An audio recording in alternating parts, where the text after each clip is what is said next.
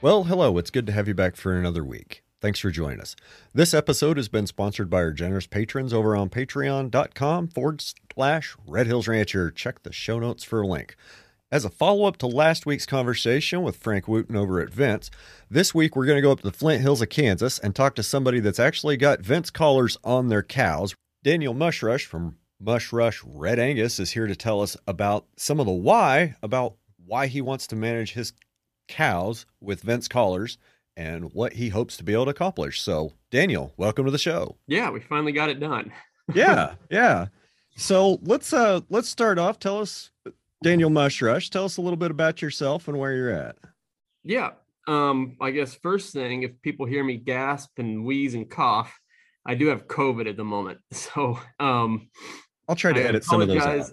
I apologize ahead of time for that. But uh um I guess above and beyond the immediate, kind of the bigger picture, um uh Mushrush Ranches is a multi-generation ranch.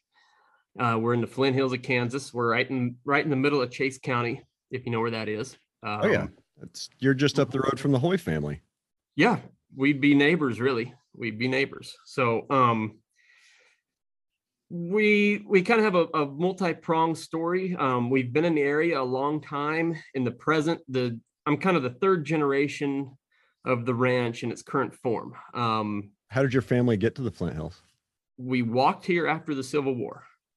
So That's fun.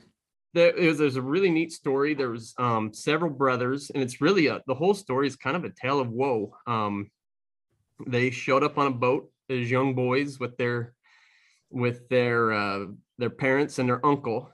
They arrived at Ellis Island. Um, they lost the uncle, never to be seen or heard from again. Um, they ended up in Wisconsin, and after being there for a couple years, uh, the parents got sick and died. Um, so the three brothers, one or two were all um, were underage. Actually, they, they did the whole trick of they wrote 18 on their shoe, and then said you know they were over 18 and they got in got into the army just because they they were just they had nothing to no Nowhere reason to go. stay. Yeah. Um, one of those brothers died.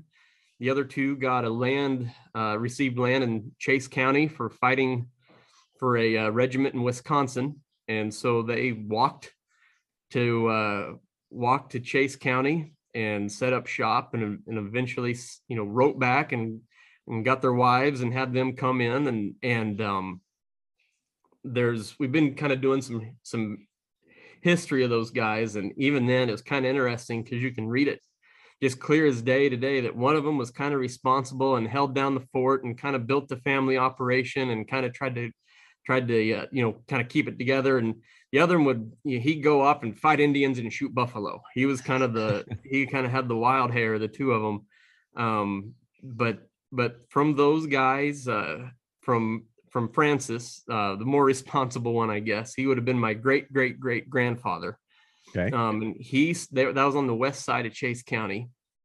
Um, they slowly kind of put that place together, and then in the uh, kind of in the fifties, around that time, my great grandfather, God bless his heart, uh, was a hypochondriac, and pretty much sold out and moved to town to die, and lived until he was, I think, ninety three or ninety four, and died in the nineties. Um, and so we kind of got to start over again. Um, and when we when we restarted there, my grandfather bought um, kind of some land that was kind of oh, around Elmdale, between Elmdale and Cottonwood Falls. About what year was that? Oh, that'd been in the fifties. He came home from the Korean War then and Okay. started and started kind of doing this. Okay. Just, Um, I'm just trying to make sure I'm following along here. Yep, yep. So so grandpa came and he actually worked at the bank for years. So he he wasn't uh, he had a little bit of ground, but he wasn't full-time ranching at all. If anything, you know, he kind of did the I mean, he sacrificed working in town so so dad could have a shot at it and grandma was was really active day to day. Um dad came home from he graduated K-State in 1980 and came back to the farm, which of course, if anybody knows, um, That a great maybe time to about start the worst farming. year. Yeah, about the worst year you probably could have picked if you wanted to graduate from college and come home and start farming and ranching. Um, and so he and mom came back in 1980 and, and kind of scrabbled through those times. Um, and then uh, so I had a bunch of us kids and, and um, I guess kind of fast forward to present day now it's um, my mom and dad are here, uh, do day, er, you know, still daily work. Uh, my wife and I are employed full time, and then I have two brothers, Cole and Chris, who are all back. And so, um, no outside help, still very much a family business. Um, no outside money coming in. We're we're kind of making a go at it in the cattle industry. Um, Good stuff. uh, on the genetic side, we everything we do is is kind of uh, through the through the red Angus vein, I guess, if you will. We don't have any row crops. Um, we we're kind of diversified in that we have some stockers. We have a, a commercial bred heifer project. Uh, mainly those two things. Um, they satisfy a couple different needs, I guess, whether it's uh, filling extra grass or or being able to buy customer calves or even sell selling commercial heifers. And then kind of the main the main component of the business is there's around 750 registered red angus cows that are Okay. split spring and fall. And um, they kind of keep us keep us pretty busy. We were doing embryo work this morning. We'll be pulling cedars tonight but um, that's kind of the the good and the good and bad about a two season deal like that is it works really well on paper because you're always busy and then the the downside of having two herds of any sort of size and only a family operation is you're always busy yeah. um, and so we're we're kind of working on that at the moment but um that's kind of you know that in a quick and dirty i guess that's that's kind of um kind of where we're at today i guess okay. So what's your story? How did you uh how did you get back to the farm? yeah um Or ranch? I'm sorry. Ranch. yeah We're west of yeah, the yeah. Mississippi. I, I should know better. um, my story is um, grew up, went to K State. I won't hold that against you. I mean, it's, Um, well, it's we we didn't know. I didn't know there was other colleges until I was several years removed. Honestly, it was it was where I needed to go. Um, and so went up there, had a had a a great time. I I can't can't fight it. Uh, I mean, I I really I think I was lucky to be I was lucky to be in Manhattan at a really good time. In that even now when I'm when I'm removed, you know, longer than I want to admit, 15 years or so now, I guess. Um, you know, I'm starting to look back and the people that I was really good friends with at K State are starting to make a difference in the industry, starting to see people do things and maybe even outside of the industry doing things in other areas that I was in a really good time to surround myself with a lot of people who um, forced me to be better, I guess, for lack of a better word. Um, and so that was a great experience. Um, obviously, met my wife there, which was a, a cherry on top. Um, that's a good got yeah. done, got done with that. Um, worked briefly at Cargill. Um, I went into the cattle buying program. Um, one of the many benefits that I picked up at K State was I got fluent in Spanish. And so cattle buying kind of got uh, sidetracked to operations in Dodge City. And um, if you want to get right down to it, I prefer to keep them alive than kill them. I mean, I know that's where they all end up, but that's just not where I wanted to be. Um, I'm with you. I, I I'm I'm with you on that. I would much rather see them alive, fat, and happy in the pasture. Yeah, that's it. Just it wasn't it wasn't where I wanted to be. Um, that being said, I wasn't quite ready to come home yet. I just I was still young, filling my oats, and I went from there to I was actually a commodity broker for several years in Amarillo, Texas.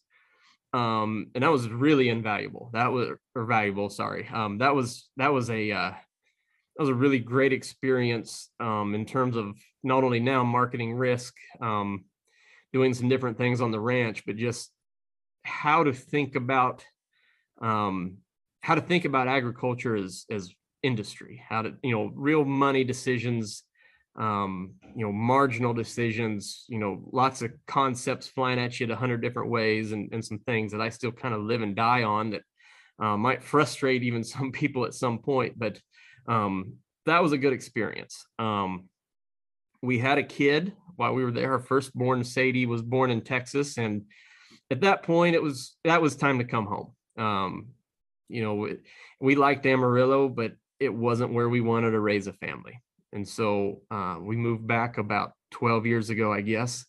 Um, and we've been we had three more kids after that, and we've been building the cow herd, and we haven't looked back. So um, that's kind of my background, I guess, is is um yeah, not not a lot uh, you know, just kind of grew up in the Flint Hills. Um I guess hopefully like in any sort of ranching deal, I guess hopefully enough white collar work that I am smart enough not to go broke, but enough blue collar experience that I'm not don't have a silver spoon in my mouth and I can go out there and get dirty and make it happen.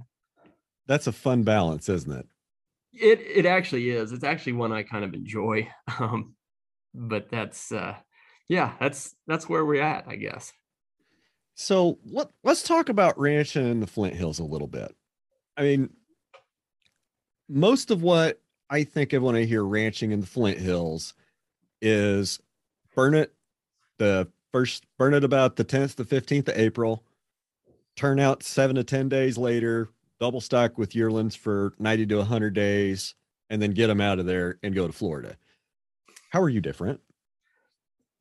I'm I'm about different in all of that actually. um, it is, I don't know why. Some days I wonder. Hills, is that the way most so, of Flint Hills works? Yeah. Um, so the thing that a lot of people confuse about the Flint Hills is is they think you know well it's great grass, so it must be great grass year round. Um, for for everybody who's not familiar with this this area, I guess I'll back it up. So um, if somebody doesn't know where the Flint Hills are, it's a it's a narrow strip in Kansas, kind of on the east side, runs from border to border.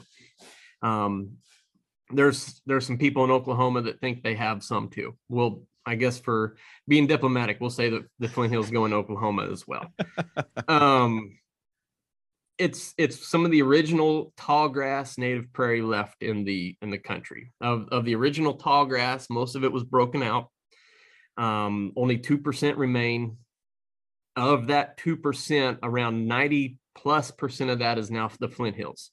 The only reason it wasn't broke out is because the ground was just too rocky. It just didn't allow them to break it out at that time and so it stayed in its virgin prairie state. Um, other big chunk of undisturbed native prairie Red Hills where I'm at.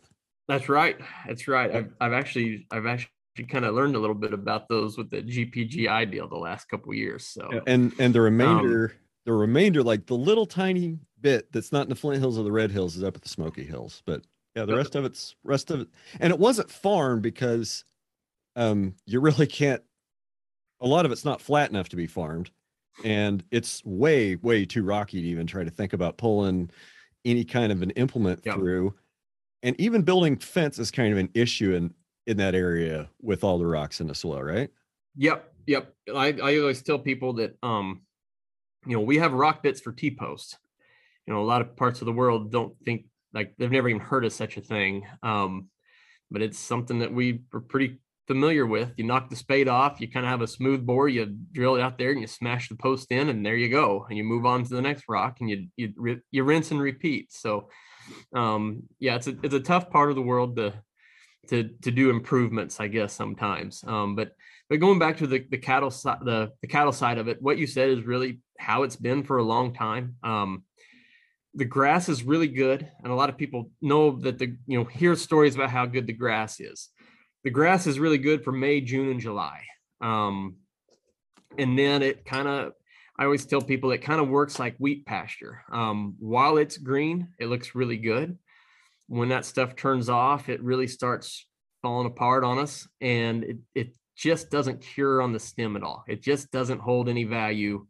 So by the time we get to kind of the first of the year, second of the year, we're going to be sub 5% protein on that grass. Whereas, you know, right now, gosh, we're probably 18. Um, yeah, and, and so, a month ago it was five. right, right. Um, um, and so we go from we go from uh, from 18 to five, and from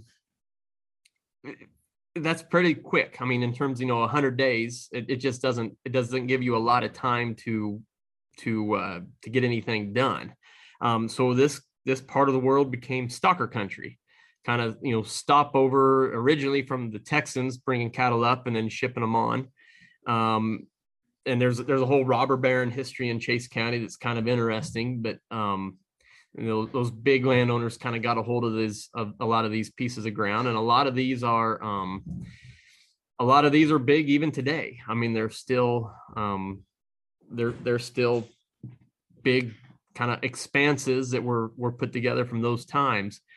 But where that 100 day grazing season works because that grass is so good is is there's a, a maybe a misnotion that you must take some animals that are really really good and put them on put them on that grass and then those really good cattle become exceptional cattle in that short amount of time I don't think and that's how it works. really re- really what the the bread and butter of the flint hills is to take bad cattle and make them average.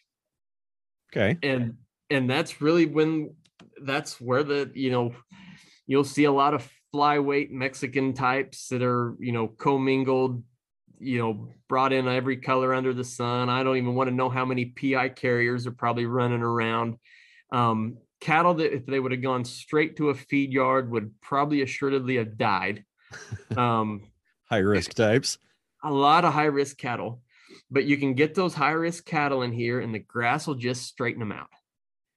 And as as if you've ever kind of had those those sorts picked off on you at a sale barn before and you know how how insane it can make you and somebody sits in there all day and buys them at 30 40 dollars 100 at a discount Yep. and you know some of them they get us and we're all mad about and those there's some of them we let them have right there's some of them you're like yeah i mean that I'll let you win that one. That's right. You know, they they take a lot of those cattle and they turn them out in the Flint Hills and they get they get okay.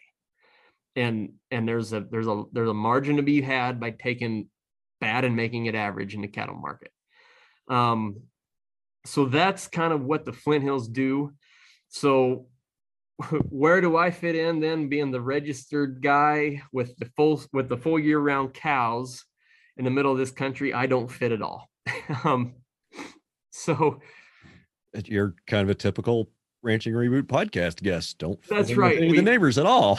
we we don't fit in we just don't fit in very well um so um why are we doing it in the first place i guess there's there's that um you know well it, it worked for us because nobody else was doing it i guess is kind of a good way to when dad started it um be, because there was a niche to be had there and there is i think the, there in a in a broader sense what we're doing there is a niche um and there's still a we can talk about that later but um so all of what we just talked about and not even so much the may months you know may june july this time of year this really doesn't define in my opinion what our operation does because i could take any animal any animal of any size of any age and put it on our ranch right now and it would i'd look like i knew what i was doing um It's making it through months- the winter. the months that define our program really start about Thanksgiving and go to about March, um, in my opinion. Really, probably more like October.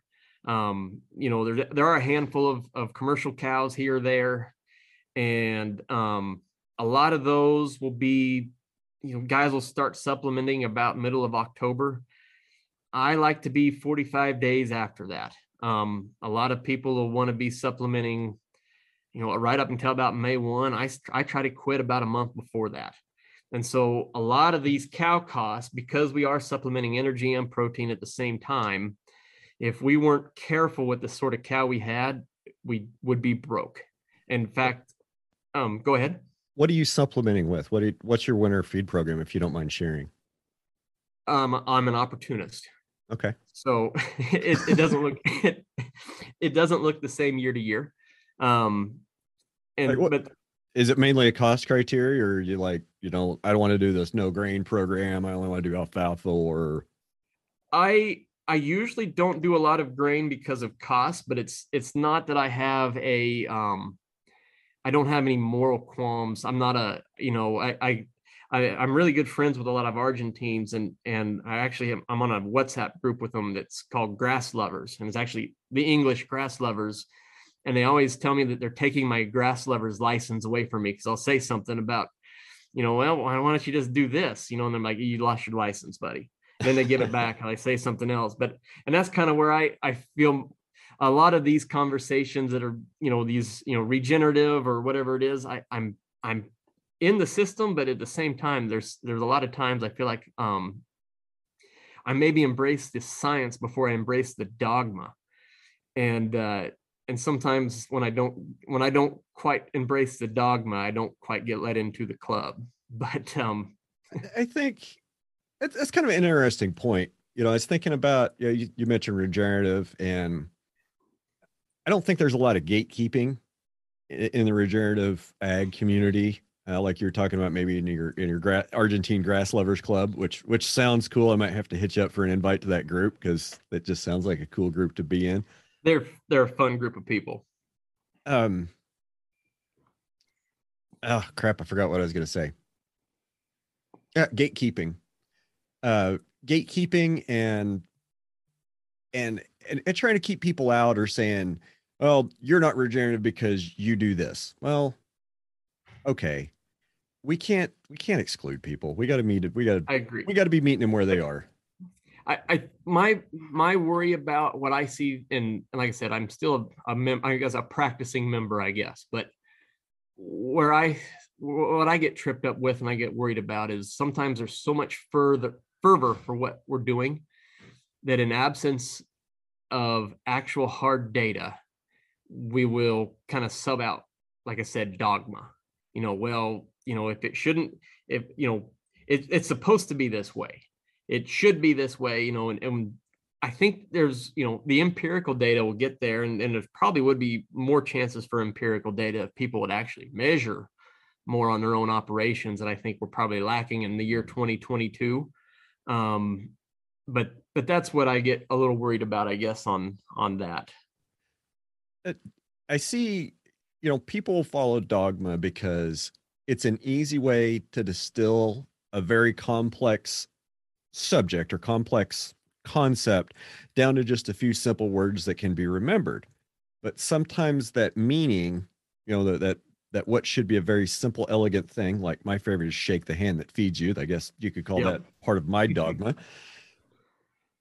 You know sometimes they have to be pretty carefully crafted so you can't take and twist those words and people you know start thinking they mean th- other things than they do. And I, I don't have a specific example of that but that that kind of goes along with the gatekeeping. You know we need to stay be inclusive and and not get tied up into a lot of dogma but but be willing to keep educating and learning. Yep. I think that's fair. I think that's fair. Um but anyway where were we um oh yeah so what are we doing on winter feed that's um, the first thing I do on on winter supplementation, and I I try to keep everything simple, and I try to touch the cows as little as I can, um, because there's only a handful of us, like we mentioned, and we have too much going on as it is. Um, when you say touch, are you meaning just bring them into the corrals and and do things? I mean human interaction with a single cow. I mean, you know, I try to individual attention. Individual attention. One one of the things that we value the most on our ranch is time because it's one of the things we have the least of. And you can't um, get any more. and and we can't i mean the reason we're bringing siblings back in is because nobody else will work the hours for the pay that we're that we're providing in the the, the list of lousy benefits. I mean you know we're we're not going to get to hire anybody at, at what our what we're offering but because of that our our own time is valuable to us and so um like the through through Christmas, through the first of the year if I can. I'm a big believer of Biuret. Simple product, put it in the mineral. Um, you know, the good thing about this Flint Hills is pretty easy to kind of leave a stockpile of fall grazing, if you will, let that grass grow ahead of you. Um, one of the best things I like to do is get on the grass late and then that grass is already i'm already behind it and so i'm chasing it all year it grows ahead of me gets rank well then i put the Biuret out we eat it back down pretty simple that works until we're short on energy um, about the first of the year we run out of energy um, and then we'll have to go to hay. Um, like I'll make I'll put up a little hay this year because I'm scared to death on what the costs are going to be. Oh, aren't Um, we all? Yep. Um, you know, a couple years ago, we had a real weird event here, and none of the corn plants pollinated. Um, it just got really hot and dry the week they did, and so there was a bunch of standing standing corn plants. So I put up three or four years of corn silage that year, and it was cornless silage. But that's why I say I'm a bit of an opportunist. I mean, whatever whatever the the deal is at the time, that's what I'll that's what I'll feed, I guess. Um, I don't know where to hide this year. That's my worry. Um, the other thing we're doing that's maybe uh, makes people scratch their heads, but it's it's working really well. Uh, three years ago, we started transitioning a bunch of bottomland ground uh, back into perennial forage. Okay. Um, Like this is right on Highway been- 50. that was farmed. That was farmed This and was- farmed out.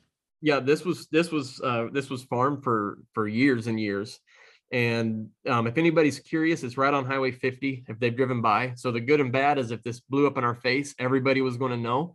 Um now that i i'd make the argument that it's that it is successful anybody can drive by and see it for themselves because it's uh it's 400 acres right on right on one of the most uh traveled roads in the state of kansas just right there Next time I go up 50, I'll blow the Clements turn and I'll come up there because it's just a few more miles. they'd be like yeah it'd be it'd be just right up the way um and so why why cool season you know we get that question a lot like on the regenerative side or some of the carbon capture side of things we're doing you know why not eastern gamma or some of those you know deep rooted natives you know, I've already have plenty of deep rooted I've- natives. You don't have cool season protein. That's exactly the that's exactly why is is you know we rent and own around 15,000 acres of of native acres currently.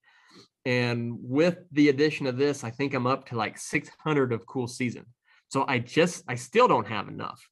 Um but with it what what is on it is is I'll do a com in the fall it's always wet cows young young fall bred cows. It's the only way a fall cow will work here um, but it it really made a cool thing. Um, we've always had a fall herd, but why did we have it? It was because our customers demanded an 18 month old bull. It was a customer service issue, and that's a lot of the things that we do when we look at a business decision. Um, being in the registered business, um, in a way, we're direct to consumer. Um, a customer told me that a couple years ago, and it, it really, I never thought of it that way. Um, I, and I he want did a lot this. of I, I I can't. his he and he did he does kind of what you're doing you know um he he sells beef um he actually has a bunch of pastured eggs. He he does a lot of the, the the shake the hand that feeds you which i think is awesome. He was really involved in that he buys his bulls from us. And and i told him i, I had a- a couple questions about it how he was handling that and how he dealt with you know just just learning about his business. And he said well you're already in it I said, Well, what do you mean? He said, Well, you're direct to consumer. He said, Your consumer is the guy who's buying your bulls. You're direct consumer, and you've been you've been in direct to consumer ag for longer than anybody. And Okay. I kind of I it- it's really been a it's a good thought exercise, I guess, when he told me that and how you think about that. But one of and it it kind of helped connect some dots. And one of them was this was was we always had a fall herd in the Flint Hills, which was on paper stupid. Um, you had more you had more feed costs, obviously. The calves, you know, you'd put a bunch of feed into them and they'd, you know, you'd wean 400 pound calves off of 900 pound cows at the end of the year because everybody was just in bad shape and, and treatments and everything. It just, it was a square peg in a round hole. But we did it because the customer demanded an 18 month old bull. Uh, a lot of our, a lot of our bulls, um, sorry about that. A lot of our bulls go to um hard parts of the country, um, and it's it's because of the genetics and the delivery. But but you know it's not uncommon for bulls to go to New Mexico where it's 100 acres to a pair, four five or six cows a section type stuff. Is They- is that what you're calling harder country, like New Mexico, Mountain West? Yeah, there, there's a combination. There's there's there's that. There's kind of the cap rock up in there, and then you know I also put into that category, and our bulls go there a lot of times. Is that Central and South Missouri where the Kentucky 31 just hotter than a pistol. And, you know, and and yeah, it has some times that it's good, but you know, nobody I don't think is going to say that, you know, South Central Missouri in August on hot Kentucky 31 is a very good place to be a cow. You know, there and and so those areas that have those prolonged where an animal's going to have to gut it out and work, that's where those where those animals kind of where those those cattle go. Um, but uh, oh geez, I got on a tangent again. I'm so sorry. Um, we're we are talking about winter feeding. Winter feeding. So that's what what, and this is the first year I've done it, and I'm super excited about it. Um, we have enough fescue now in the production that I have a set of fall cows that I've, I've been able to, you know, they they went on to fescue as stockpile on November one.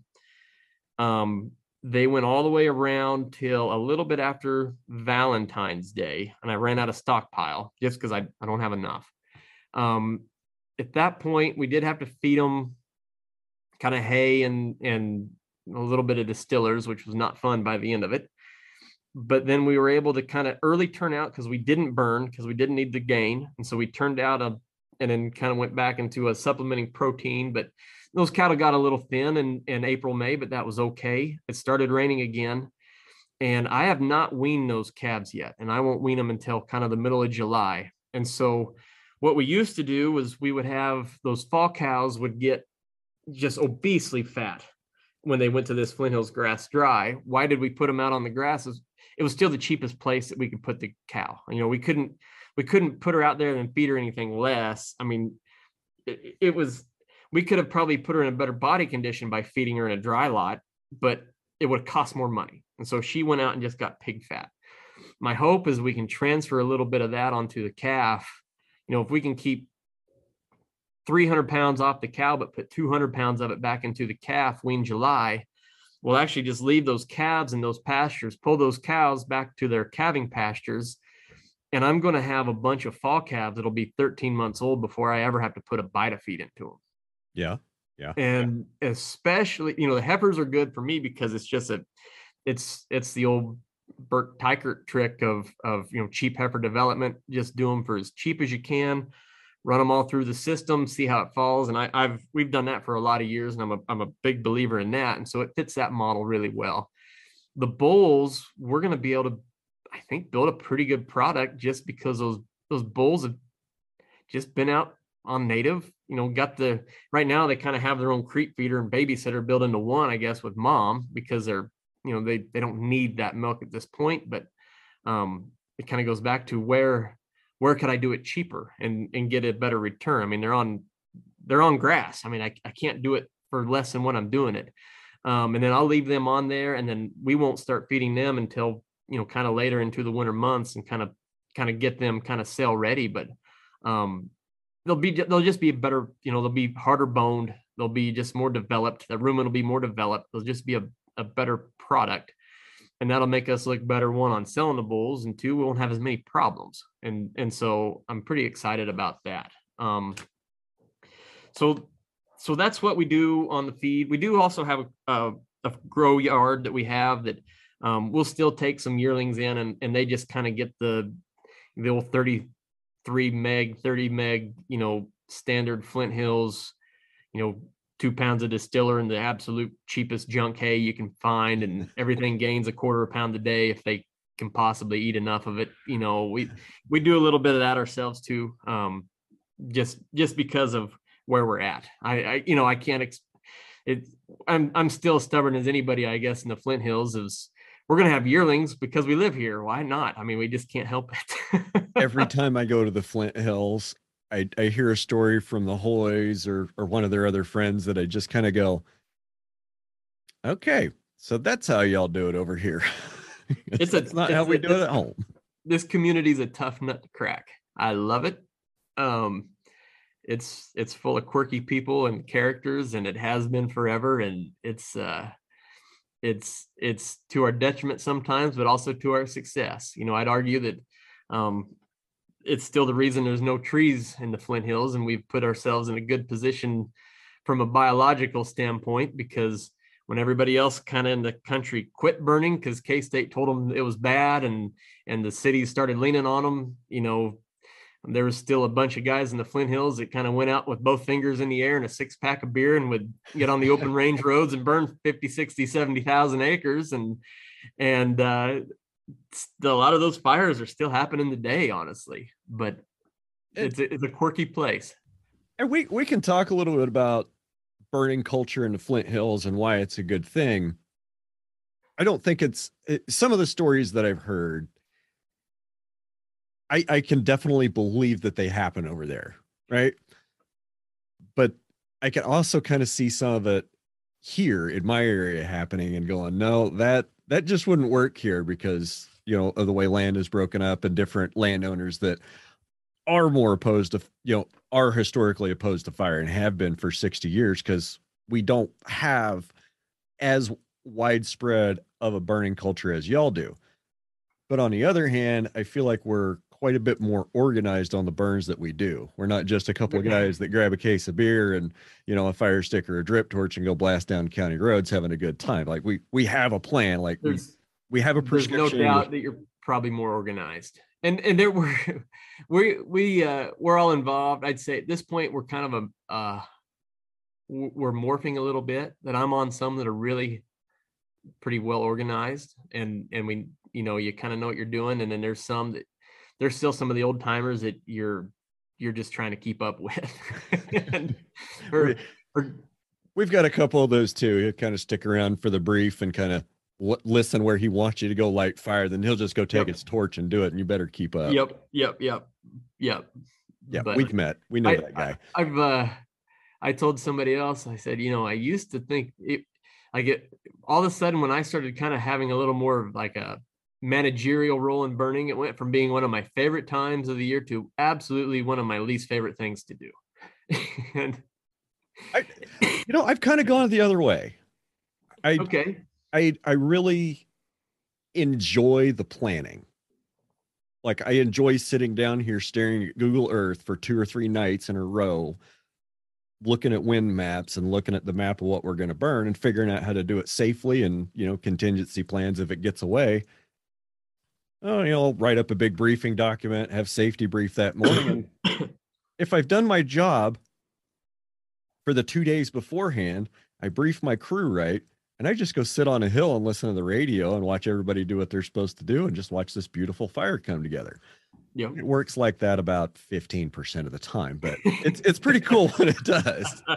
But I, I really I, I enjoy the management and I enjoy the management and planning aspects of doing prescribed fire in in a complex environment. Yeah. Well, but I also still love getting on it, you know, grabbing that drip torch and walking a canyon and making a whole bunch of cedars get really, really warm. That's uh yeah, that's that's the ones I like too. And, and I think that's it, I would say maybe we uh it's not that in I mean, there's a lot of really capable people in in this part of the world that know how to deal with the fires and know how to put them out, you know how to where to pinch them in and, and do those things. And that might be to our detriment at times that um, you know, because you kind of get to where you know where you're wanting to be, and you're like, you know what would really help carry that fire? A 20 mile an hour wind. And and so you, you know, you start kind of pushing it, you know, yeah, this would burn at that humidity, but you know, it would really make that thing crackle and sizzle if it was really low you know, and and uh, waited until it was like four percent humidity and 95 degrees with a 14.5 mile an hour wind right on the hairy edge. That's right. That's right. Yeah. And those and those are so, days that get interesting and have a tendency to get long. yeah. Yeah. Those are the and and we still and I I would argue this is the right thing and, and we're blessed to have the opportunity. To me, a safe fire is a big fire. Um, you know the longer you string the lines the fewer interactions you need to have with it. You keep the people out of it just just and it gets it over with. And so you know we're still you know i mean there's several that we're doing that are you know 10 to 15 mile long lights. Um and those are those get it over with i guess but they can it, it just they make for tense moments And, and like I was saying, we tend to do things differently here. We'll we'll, we'll go out and prep it, mow a fire guard. Sometimes, you know, make a make a bare dirt strip, blade, whatever we need to do around just the area we want to burn. And that's all we put fire on. When you do that, you start, you know, in the downwind corner on a downwind side and do a ring fire, light your backfire, then come up the flanks and do the head. And it's always my goal, no matter how many miles of fire line we have to do. It is always my goal. I want to have this, I want to have the thing circled in by about two o'clock because at two o'clock you still have fairly good weather. Your weather, like your fire weather tradition on a typical burn day, from two to you know four or five o'clock, that's your high danger. So if you get your circle closed up at two, you know if that's your goal to get it closed up as soon as possible, that lets you knock units off the line to go start doing your patrols, your downwind and your flank patrols before your peak danger hour when you have the lowest humidity of the day and the highest temperature of the day, which is going to occur sometime between four and six, depending on what time of year. And usually you make it to that point where you feel where you feel the warmth just knock out of the day. Yep. And the wind turn cool. As soon as you feel that on a fire line, I'll make one more lap. And if it hasn't escaped, I'll send everybody home. Yeah. because at that point you're done because the humidity's coming up, temperature's going down, your fire danger's dropping rapidly. What's a what's a typical size of a fire out there? Oh gosh, I mean you're saying like 15 20,000 acres and I we very very rarely will we do something that big. That's a once every 3 or 4 years. We'll do a lot of them um we'll do several in the 5,000 range, a lot of them are more in the 2 3,000 range just cuz it's okay. but they're good manageable ones. That's what's a lot of people like we've we've talked to like EPA or KDHE types, and and KDHE gets it pretty good, and EPA will if you if you talk to them, but you know, like 80 acres, and they want to want you to burn an 80 and then like a 160, and like those are awful. Yeah, they want I, you to do like, well, you can't burn the whole thing. You got to do this 80, this yeah. 80, this 80, this 80. Like, right, guys, and you that, don't understand. Those are that that doesn't, and that's what you know. And that's why I say a safe fire is a big fire. Um, and you get into those you know that extra zero putting them into the thousands those really are a safer fire than you know burning that 80 and then go burning that quarter and then burning that quarter and then burning that 80 those are just you got people in the fire all the time and you just can't you just can't get out of the way and let that thing go i'm thinking of one we did oh i think it was it's three or four years ago over on uh over on the nichols ranch southeast of me. It was 5300 acres. It was so big from one side to the other our radios wouldn't reach. So we did have we kind of had to put somebody in the middle. So one line boss could talk to the other line boss and we could make sure we were coordinating. So i got put in charge of one side. Another guy was in charge of the other side and i'd measured the fire line the night before it was like 20 miles i think to get her like 20 some miles to get around this thing and we didn't get started till 10 30 and the last words of my of the briefing, right before we lit the torches, I said, "Speed is life. Let's get this done. Keep moving." And we got around it, and we had the circle closed up in under three hours. Well, maybe it was right oh, at three man. hours. Yeah. It's just hang the drip torch out the window, the side by side, turn both valves on all the way, and just 10 miles an hour down the fire line until it ran out, and stop and refill. That's that's the way to do it. That's the way to do it it it was pretty intense, and um, that one stayed one hundred percent inside. Well, no, it didn't stay inside the fire lines. That one got out, but that wasn't my fault. It got out. Never is. Uh, I've I've taken the blame for a couple. Like I'll I'll own. Yeah. There's a there's there's two of them that I'll own that you know it's just a failure of planning on my part, or you know failure vision or failure preparation. You know, so there's a couple you got to own. There's some that there's some that really nobody could have seen happening and sometimes sometimes you'll have one get away from it when you got all the units there and everything's going right and a rabbit runs or you know we had that we had one of those goes behind you we had a we had a dirt devil fly through one or a you know the windstorm deal fire devil i guess at that point and that's my brother was on the front and i was driving i don't know second or third truck and we were getting it beat down pretty good and that thing blew through there and and my brother looked back at it and goes, neat with his word. And you see that big old flame, you know, that big old tower of fire blow through that deal. And then it went into the grass and it kept going. It's like, Oh. I had one of those happen on me a couple years ago. We were up uh, up by my buddy's resort lake that he owns. There's a bunch of house. There's like 60 houses around this resort lake, and we're burning the part of the property that was just right west of it. Of course, you know we're doing it with a west wind because there wasn't any wind we could really do it with, and um, we we were just we were just lighting up the last I think 400 acre unit that was all kind of connected and the wind switched a little bit and we had one of those fire and smoke tornadoes come up and it passed right to the north of where we're all sitting there eating pizza and was headed right for the resort lake with 60 wow. houses and all this tall grass around it. We're Good all going, times. oh no. But it Good times. It dropped the fire, and by the time it got over there, it was just smoke and ash and, and went whipping right across. But yeah, I've I've seen those. And I, I it's it's kind of strange because you see them fairly often. Like I'll see them, I'll see a couple a year. I mean, yeah. not every time you go on a burn, but I mean, it's fairly often. Yeah. But getting that on camera, getting a picture or video of that is just almost impossible. I think is when you see them, you just stare like that. My brother just, you know, he he knew it wasn't a good thing, but just stared at it because it's just so crazy and loud and bizarre and you know, big old funnel full of fire, moving that fast. funnel cloud full of fire cruising yeah, past. and you just kind of look at it and go, "Wow, look at that." Glad that's not it, heading my way. Yeah, and then it it can it can weigh weigh waste to a or lay waste to a lot of uh, a lot of work you just got done doing in a hurry. So while we're talking about burning, now this isn't my viewpoint, okay? Because like I said, I'm not there. This is just what I've heard is that the burning program you guys have had in the Flint Hills, and I say you guys, not a personal attack at all, uh, for so many years of burning kind of in that same basic time frame at kind of the middle of April, turning out double stock and yearlings. Is that shifting? Is that shifting away from a native forage to a different forage composition, or is that allowing some invasive species to express themselves that aren't vulnerable to fire at that time? I think the answer is yes. Um, and here's here's where the this is where this thing gets a little hard. Um, why are they burning in April? Well, it's because of what we talked about. Everybody's stockers.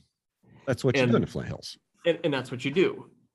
So it wasn't a problem. And I don't know, in, in terms of a native base, I don't think it really got into like the the four main grasses, for example, I don't think it really hurt them much. I, I think they're they're all fine.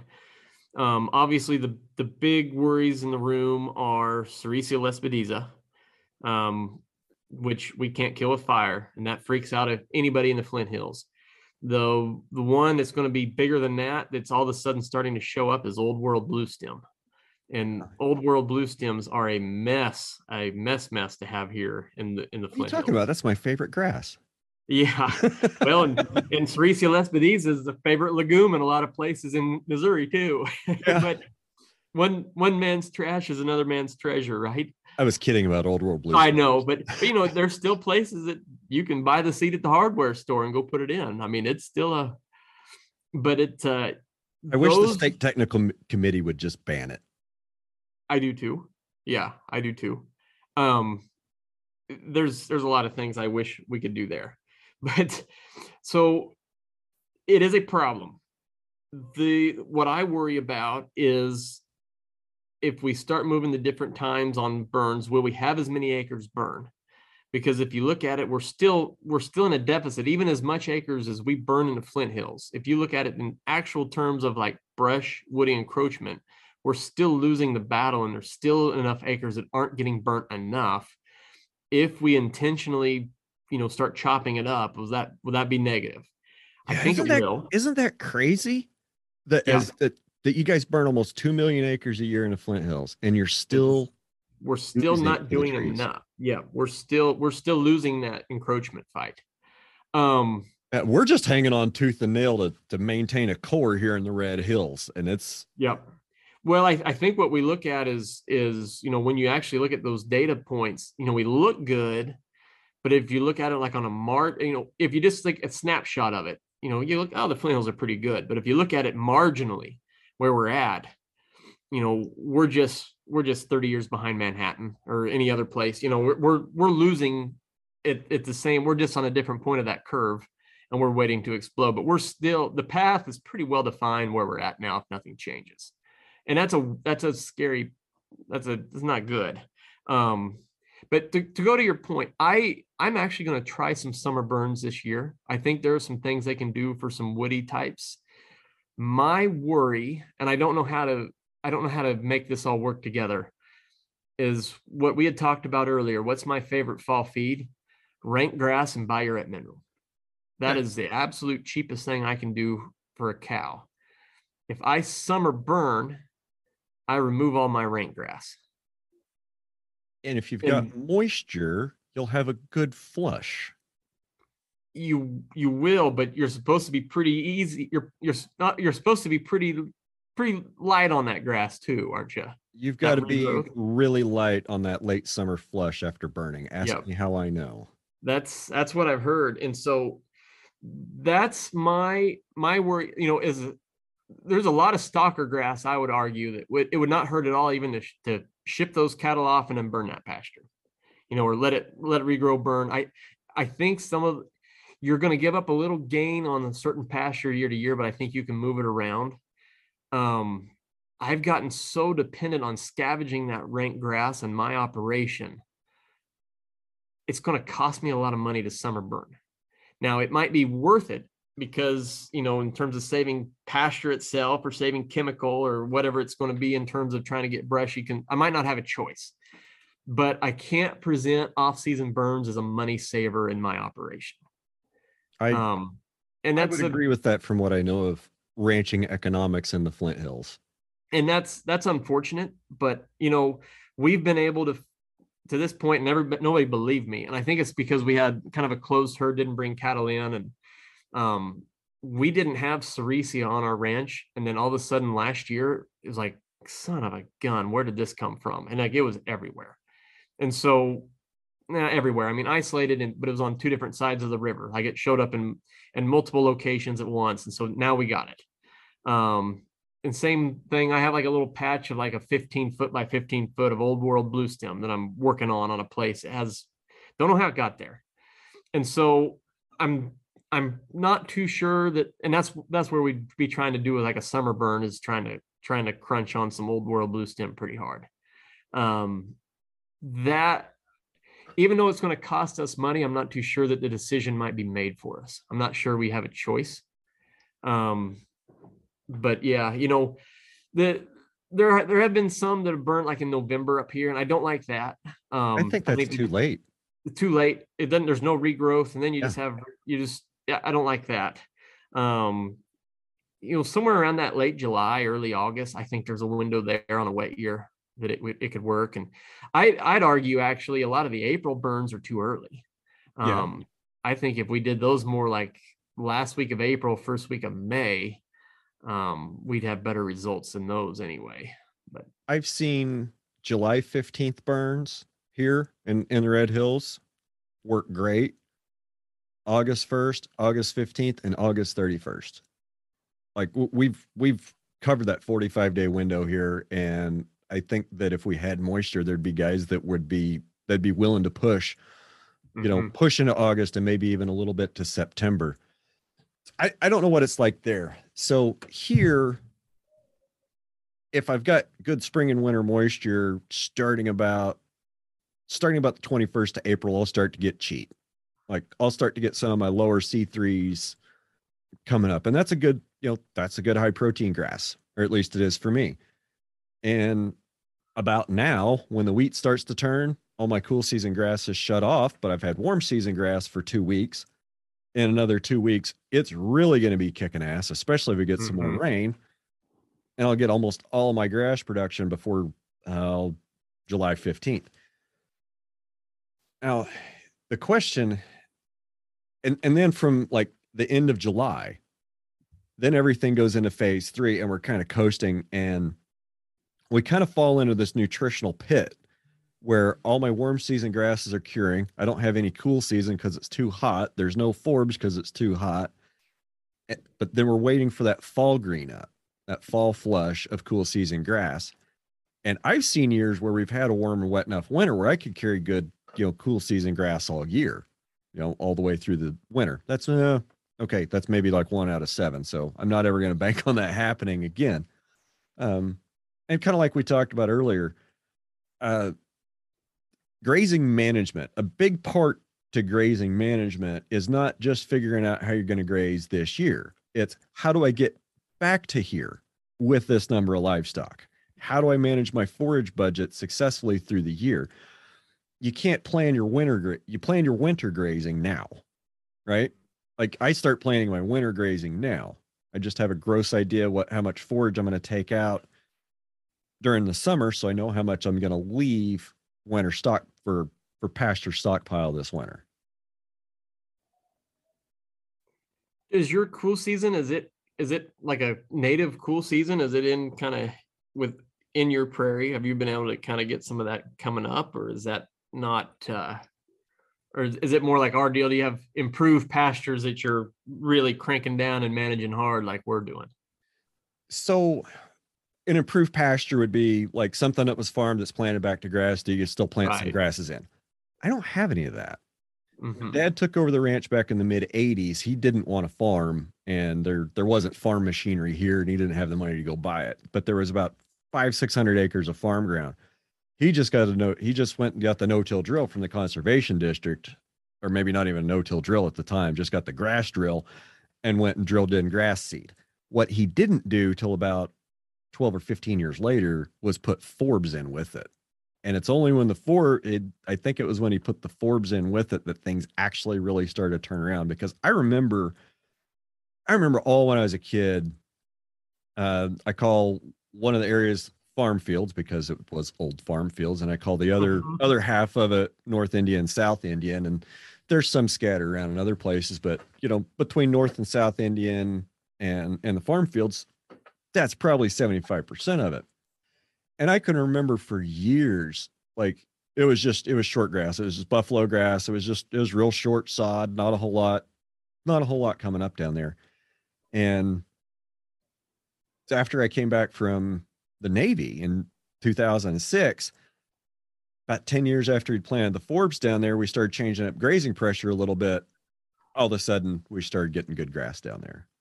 So I think forbs are key. But I guess to go back and answer your question, um, no, I don't have any improved grass. Everything I have is is native. I mean, so something I've said several times is, yeah, there's native range, and there's a lot of it in the world. And you know, we talked about how little of of it there is, and let let's let's tweak that terminology a little bit, okay? So we can take a field, a piece of ground, and we can plant it back to the natives, native grasses, native forbs. That's and we can call that native range, right? We can all agree on that. But let let's. I've started using another term, old growth grassland. And the old growth grassland is the stuff that's never been plowed. And Yep. I know you've got a bunch of it because you, you can't Yep. plow it. You can't plow something that's 85% rocks. And I've got a bunch of it because you can't plow something that's on a 30 degree slope. So the old growth grasslands. And do we know what I, I'm sure there's some species in there that that weren't here. You know, some of the bromes, fine. They're not taking over the world. You know, they're not taking over the world, and they're just a nice bump for cool season protein. Old world blue stem, I agree, is a bad problem. I've got a little bit more than a 12 by 12 patch. I'm I'm thinking a lot of people are about to too. I think it's more pervasive. I think as soon as people learn how to ID it, they're going to find out they all have a bigger problem than what they thought. yeah, it's it's kind of like Sericea. Once you see it, you see it, and you see it everywhere. Yeah, and it's like you freak out. Um, the old world, man, that's a tough one to crack. I I've been down the chemical road with it. Okay, I've tried Arsenal. I've tried Roundup. Both of them work. If you just want to nuke it and kill it, and you can keep spraying it and you can keep killing it, and it'll be bare but you won't have old world blue stem. You stop spraying it and it'll come back. Like that that's been been my experience almost exclusively is you could spray it, but it's just going to come back. Uh, graze it hard. We grazed it at 200,000 pound stock density for one day. Didn't hurt it. Hmm. We grazed it. I, I put cows on it at 100,000 pounds stock density on a day when we had two inches of rain. It didn't hurt it. Really? I'd have thought that might have got those crowns there high enough. It it breaks them up, but it doesn't kill it. It just keeps Mhm. spreading. Now it, the high ultra like the the high with the rain that also grew a lot of big blue stem in that area. A lot of disturbance that a lot of disturbance hadn't grown big blue stem, but it's two years later, it's back to being choked out by old world. Hmm. So I don't know. I it's enough there's enough of it in the world that you'll never keep it off your ranch.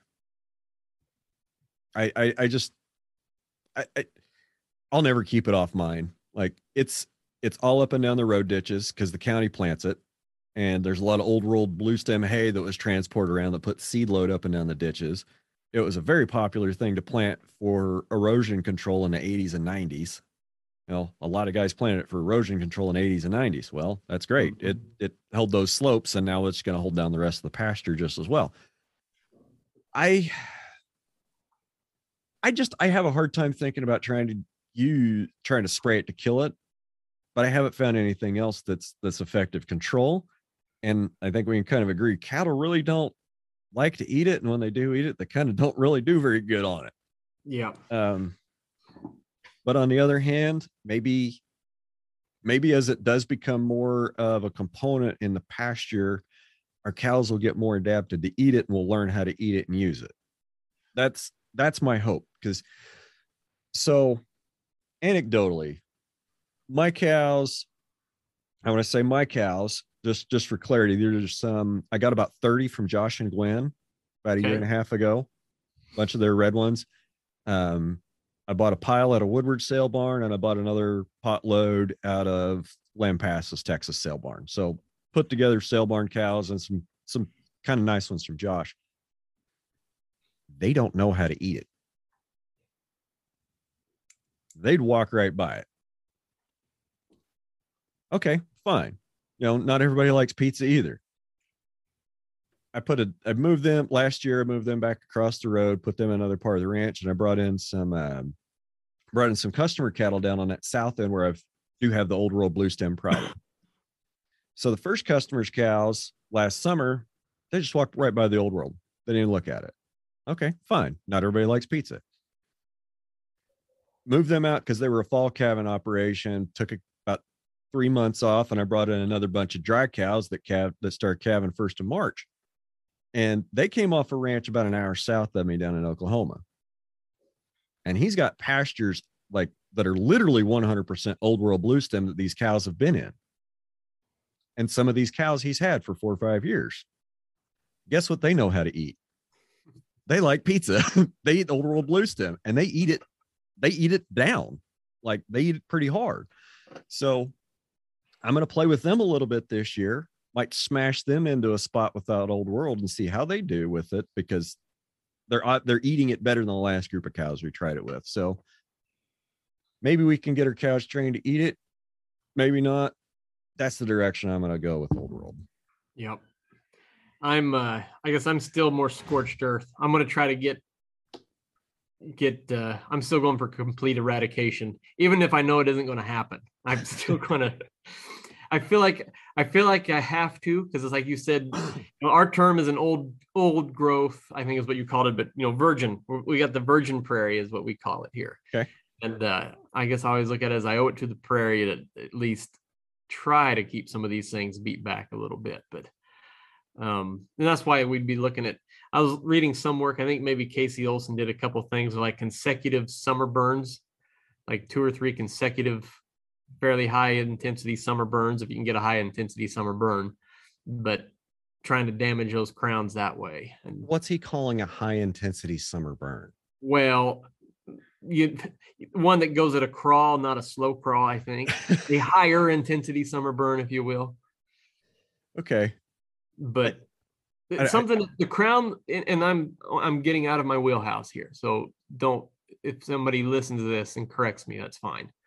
Um, they, I think the crowns are higher than native, is what the deal is, and so I think higher off the ground. yeah, higher up out of the ground. I think that makes it more vulnerable to a summer burn than like a little blue stem or a or a big or a Indian or any of those. And so I think it it gets it gets um it gets snapped back by that. You won't kill it, but you'll hurt it. And so the point is, well, you hurt it pretty bad. Kind of come back the next year, you hurt it a little more, and then you just kind of hurt it a little more, and you just kind of try to beat it into submission that way. I think a guy could probably put some pain on it with like a July 15th, August 1st burn and then then turn out on it 3 weeks later Mhm. and just keep them on it and see what they do. I wonder uh, that might do something. I mean, you might at least keep it in phase 2 until it goes dormant and keep it from going to seed. keep it from seeding. Yeah, yeah. So, right, enough about old world blue stem. I hate that Yeah. stuff. there's a lot of people in fescue country right now going, "What?" Yeah. Something else I'm glad I don't have is endophyte infected uh, fescue. That's right. I uh, I've told a lot of other people though after we planted this this bottom to fescue and everybody's like, "What are you doing?" And I've I've thought, you know, the only people that don't love fescue are the people who have only ranched with fescue and nothing else. You know, they're like, "Boy, this like, why would you ever do anything with fescue?" And it's like, "Are you kidding me? Two acre stocking rate, like graze it twice a year, maybe hay what I couldn't get ahead of." Like every time it rains three inches, like I put the cattle out there because like doesn't matter. Yeah. And and if I do happen to kill it, I just plant more. It's not like this this other stuff I have to treat with kid gloves. I mean, I I love fescue. I love it.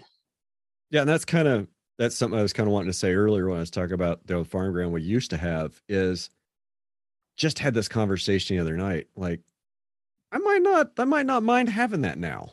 You know, it might be really nice to have 600 acres of cool season covers that Yeah. I know are in front of me that I know I can go down there and graze in the winter and have and have good forage Yeah. for my cows.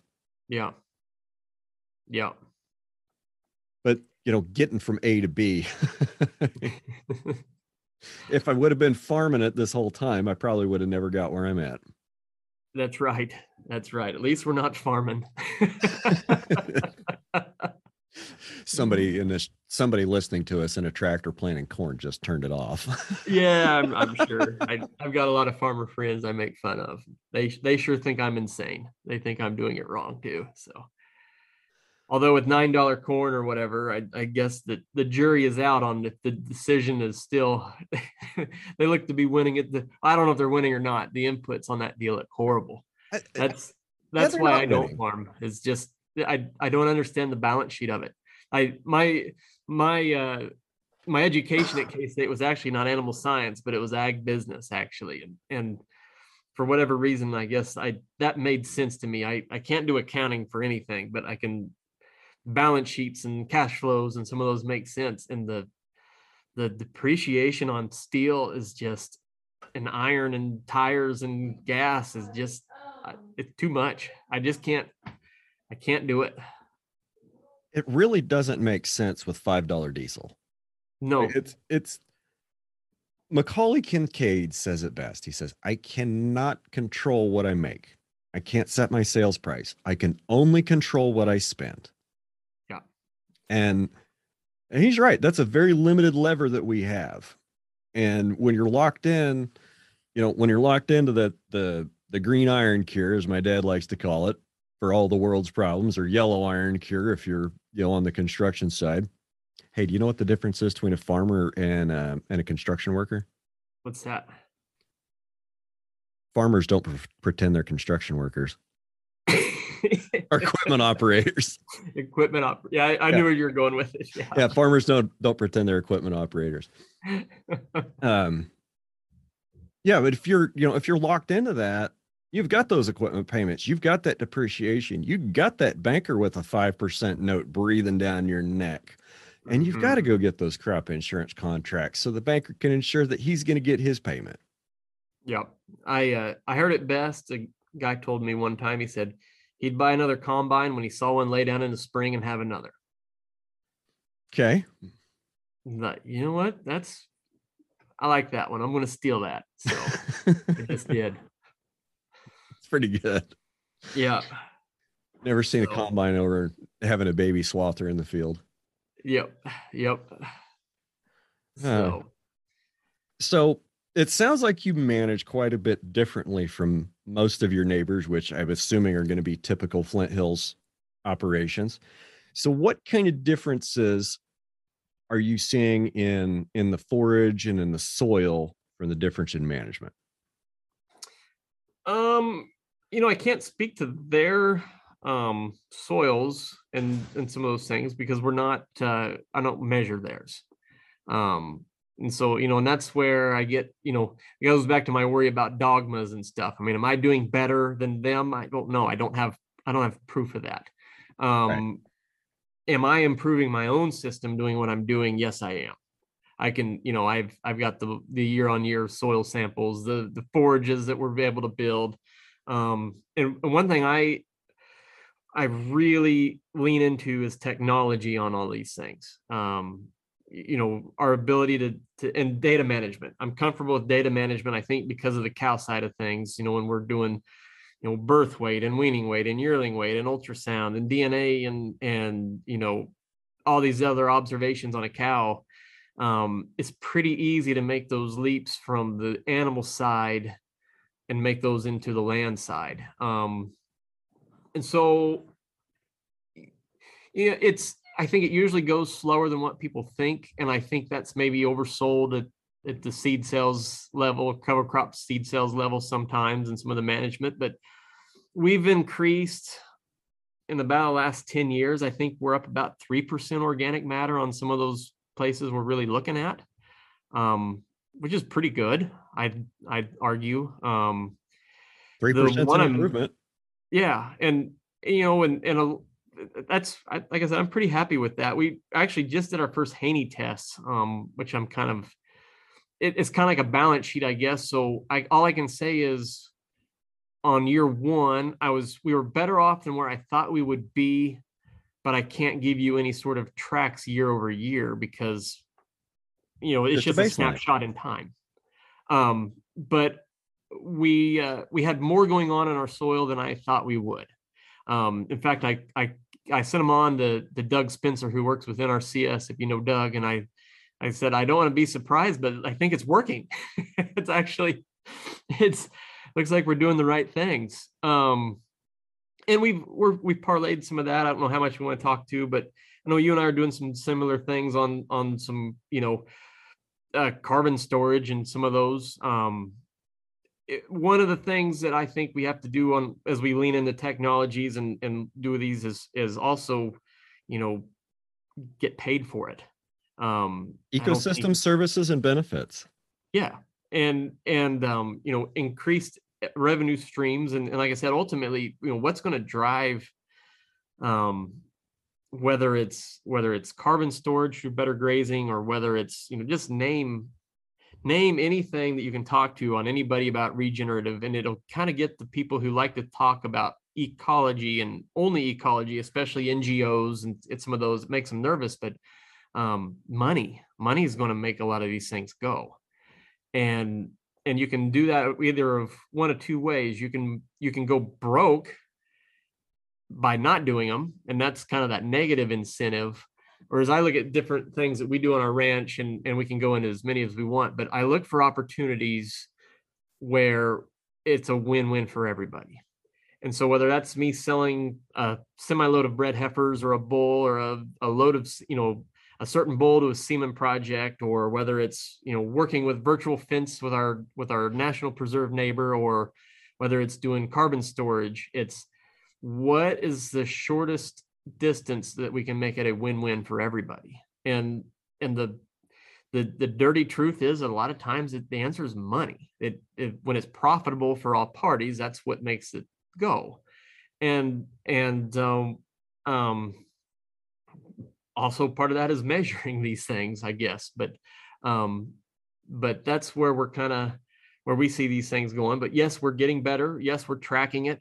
Um yes we'll have a better idea in the future yes it takes longer than i think maybe what it's sold to a lot of people um I do wonder as I've been looking into some of these things. I, I think I'm probably in a even moving three percent in ten years. So I've done some things that are probably considered sacrilegious at times, like this spring.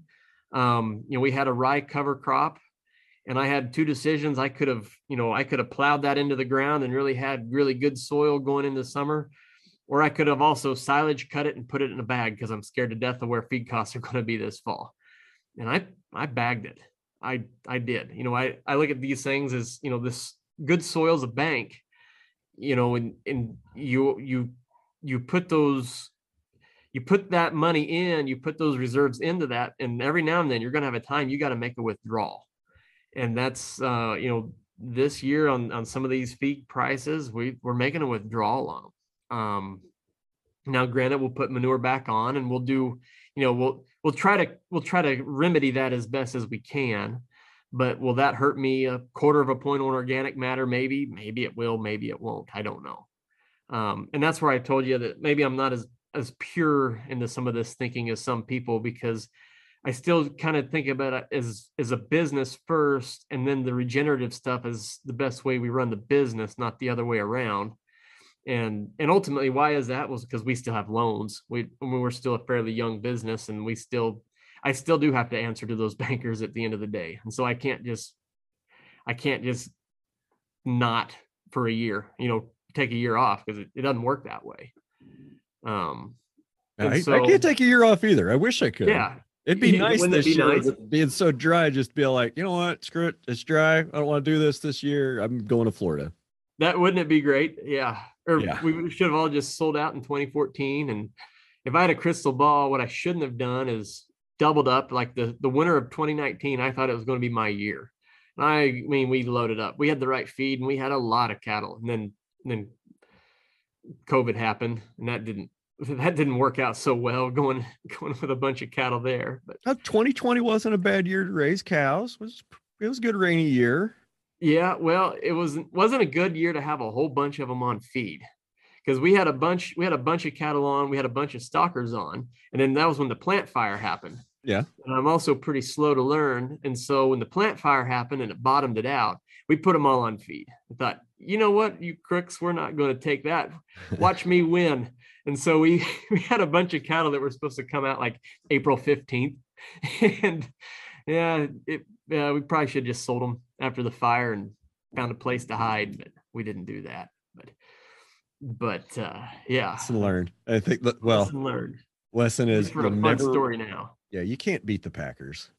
No, no, that's uh you you can't and that's and that's part of you know some years we feed some years we don't. And that i think that goes one of the lessons i learned when i was a commodity broker is one of the one of the things i still kind of think about a lot is we had a saying that the market will remain irrational longer than you can remain solvent. And so as individual players in this market it really doesn't matter what you or i think at the end of the day. The market's kind of going to do what it's going to do. And i mean we can all try to like help it one way or the other but at some point we you know essentially we take what's given to us or you know it, it's going to be what it is and you can kind of you can kind of you, you make it work i guess. Yeah it yeah you know talking about markets and and market power been on my mind a lot. Of course you know like we last couple episodes with mike Callicrate brett kinsey don schiffelbein we've been talking about you know access to markets and and market power but where do you draw the line and who enforces that yeah if you if you give that so, weapon to government here's a here's a tan i don't know i and by the way i like the Schiffelbein interview so this is i guess a, a uh, as a uh, I am a, a fanboy and now on the show itself, so that's kind of weird. But I am a listener of Ranching Reboot.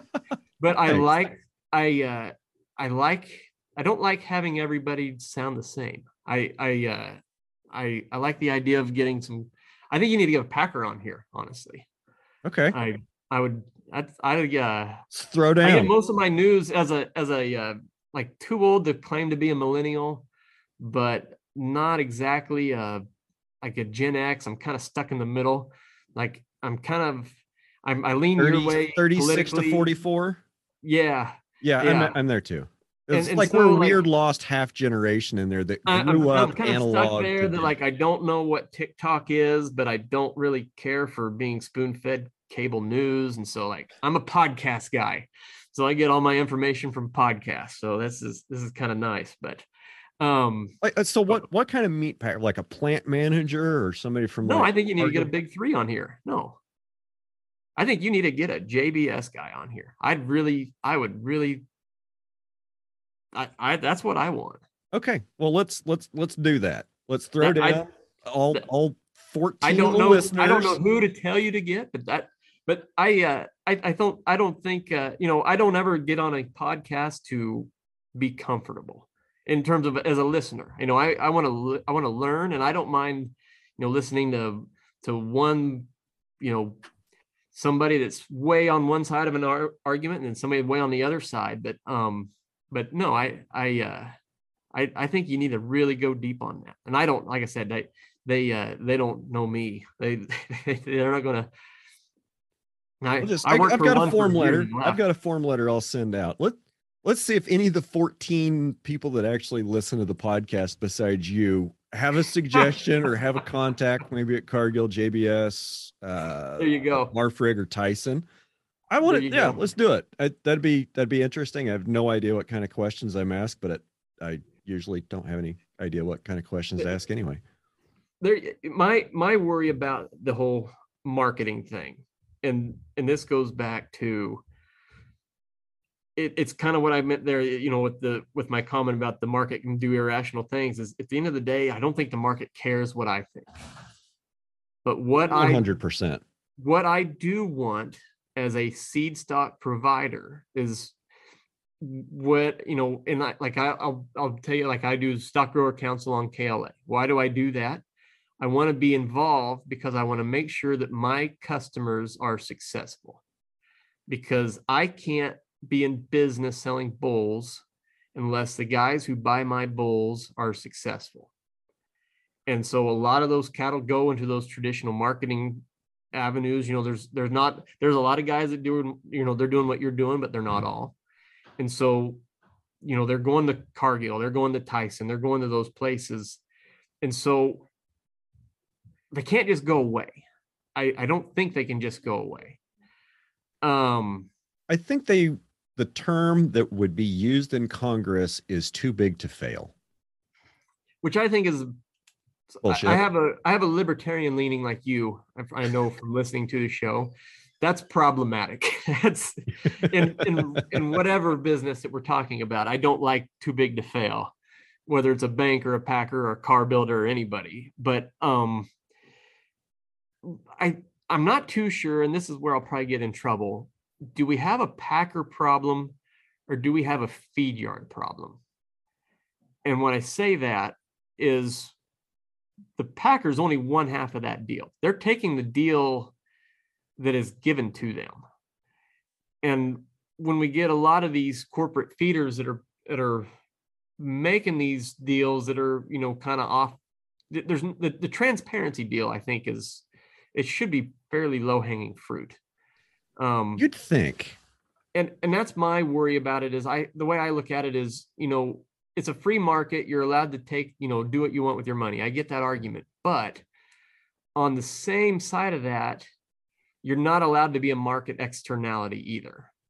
And i think we're getting to the market sizes on some of these things that you know once you're an actual externality on the market that's where regulation has its place where you can't you, you can't just kind of grenade somebody else not because of a you know it, it's above and beyond and it's going to be you know the, where the debates are is not you know what is a fair market what's a free market and what's an externality i think is there'll be all sorts of fights about this but you you can't just throw your weight around to that extent that you can just crowd it out. Um well evidently you can and that's the problem but i you know big I, i'll put it this way if if i would have if i had a self-inflicted wound after self-inflicted wound as Mushrush Ranches and there were so few red Angus bulls for sale or bulls in general for sale that every time I had a bad management decision and I killed 20 cows, and so I had five less bulls for sale. And then I did something else and I killed more bulls. And every time I did that, the price of bulls just went up and up and up.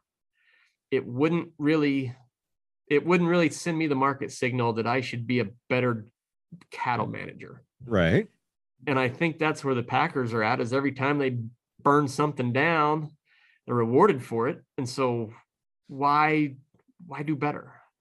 And and I know you know they'll say market share and all this, and they and they really do. I mean, for my brief one year working there, I mean, I I don't doubt that that they work together when they you know that's a little strong phrase.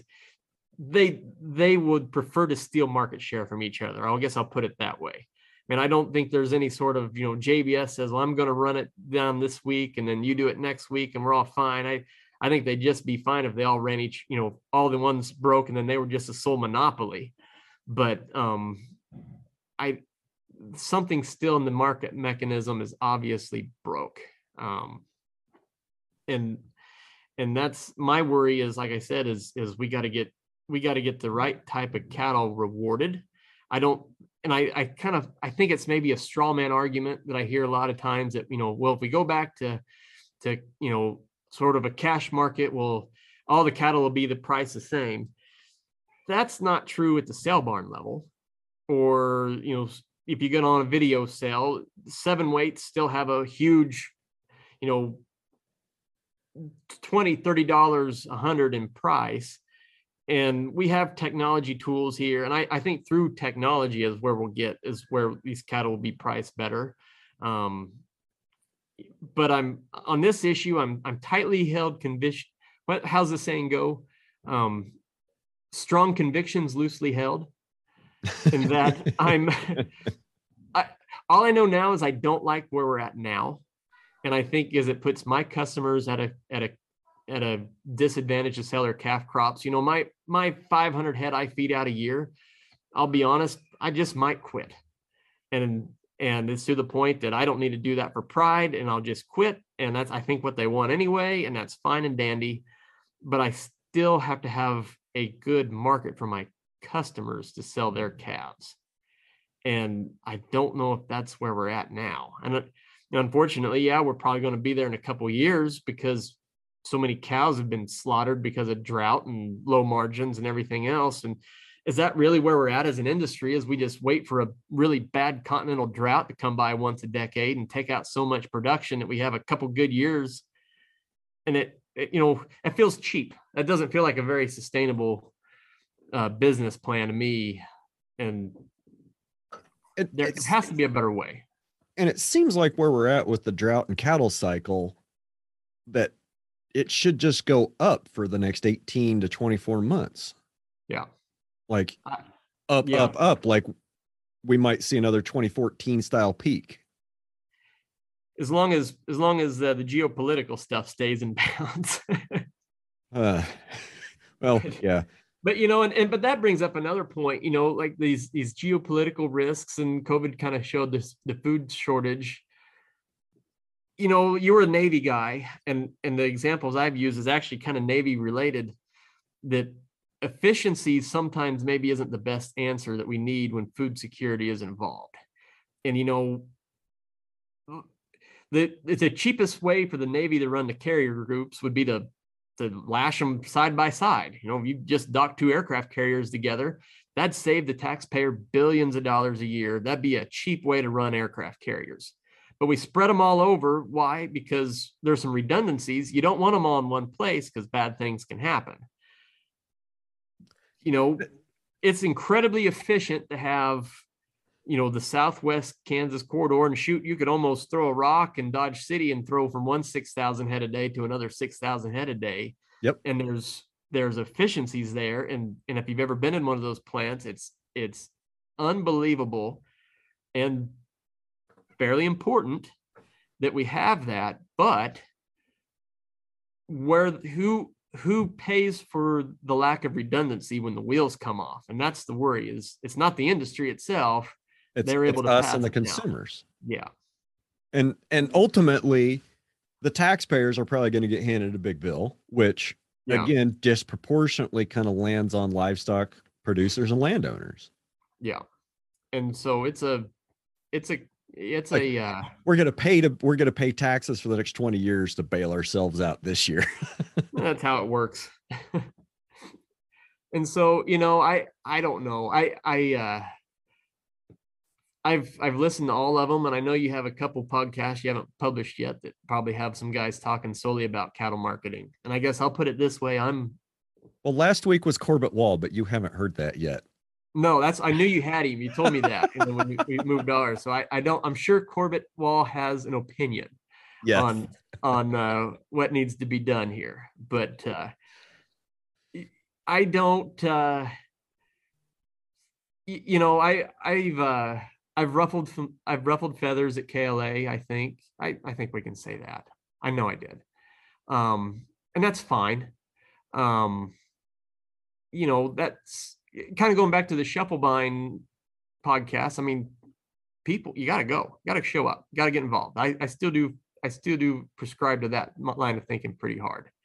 Um, Yeah, when you said you you worked with KLA, I like I tried to suppress an inward groan and then I thought about that Schiffelbein line. Like you should, we got to work with people. should. You got to show up.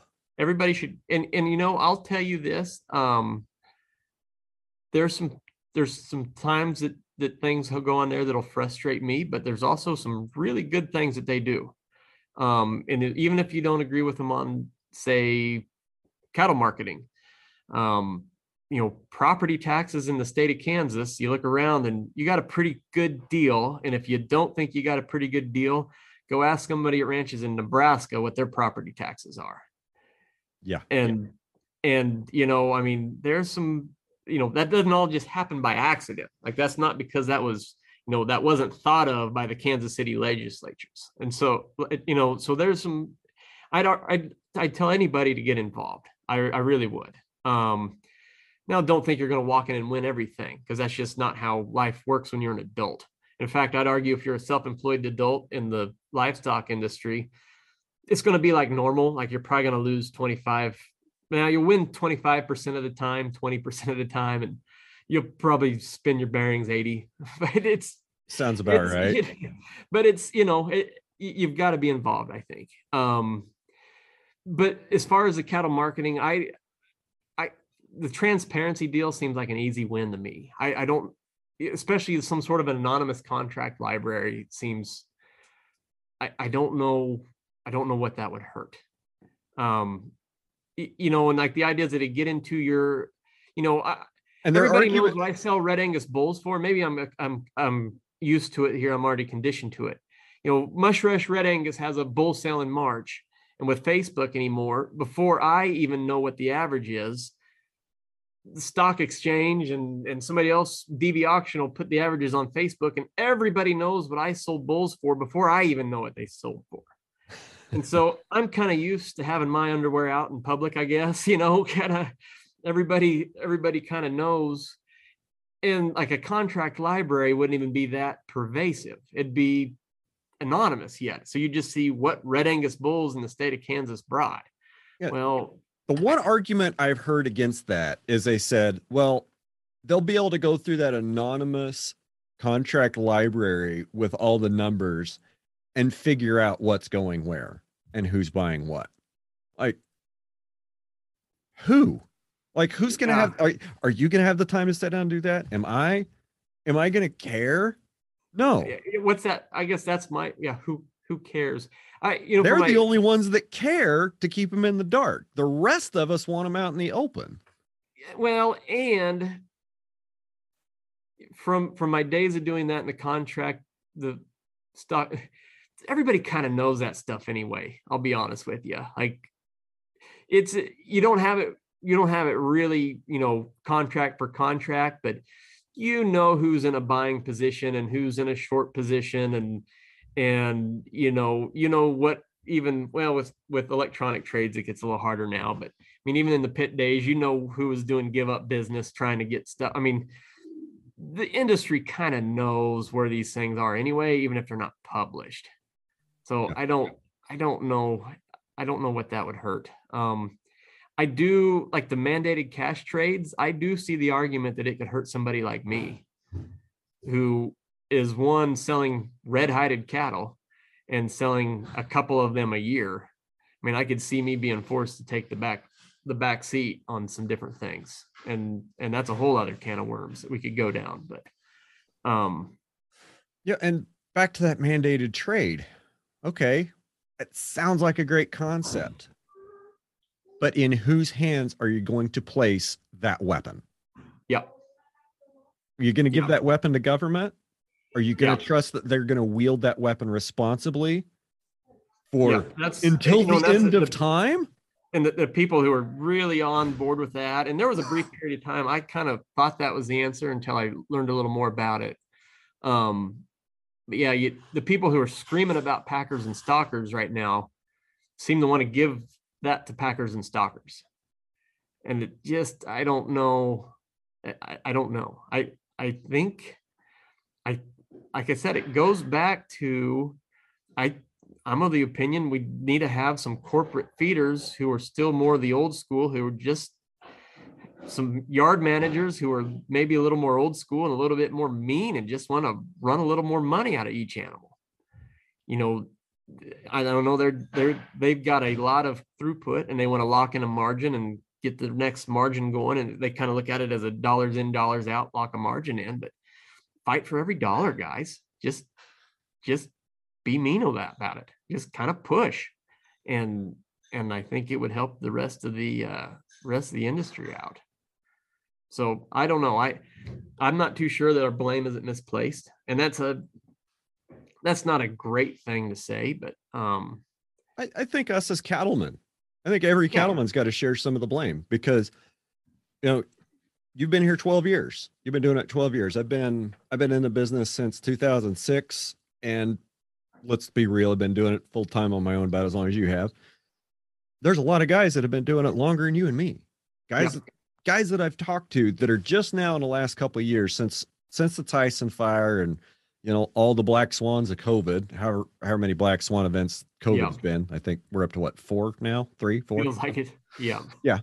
You know, there's been a lot of guys that have lived through that. And there's even a few guys still around that remember, quote, the good old days before the checkoff. And it's really it there's just not very many of us there's not very many people that have been standing up since the beginning saying this is wrong. We can't let things happen like this. You right. know, there's a few of them, like Mike Callicrate, and Mike's a good guy. I, I appreciate his mind. I do not agree with him 100% on everything. And I think if we did, that'd be dangerous. But he, he's been here and he's one of the few voices that I can think of off top of my head that ever since this this crap started in the early 80s, he's been outspoken almost since day one. You know, I'm sure Bill Bullard up at R-CALF is another one, and I'm sure there's there's there's several others. But we've got to carry some of the blame as cattle and as cattle producers, as as backgrounders, as feeders, as seed stock operators, and as cow calf producers. You know, we've been silent too long. We rolled over and let this happen. You know, what do we do?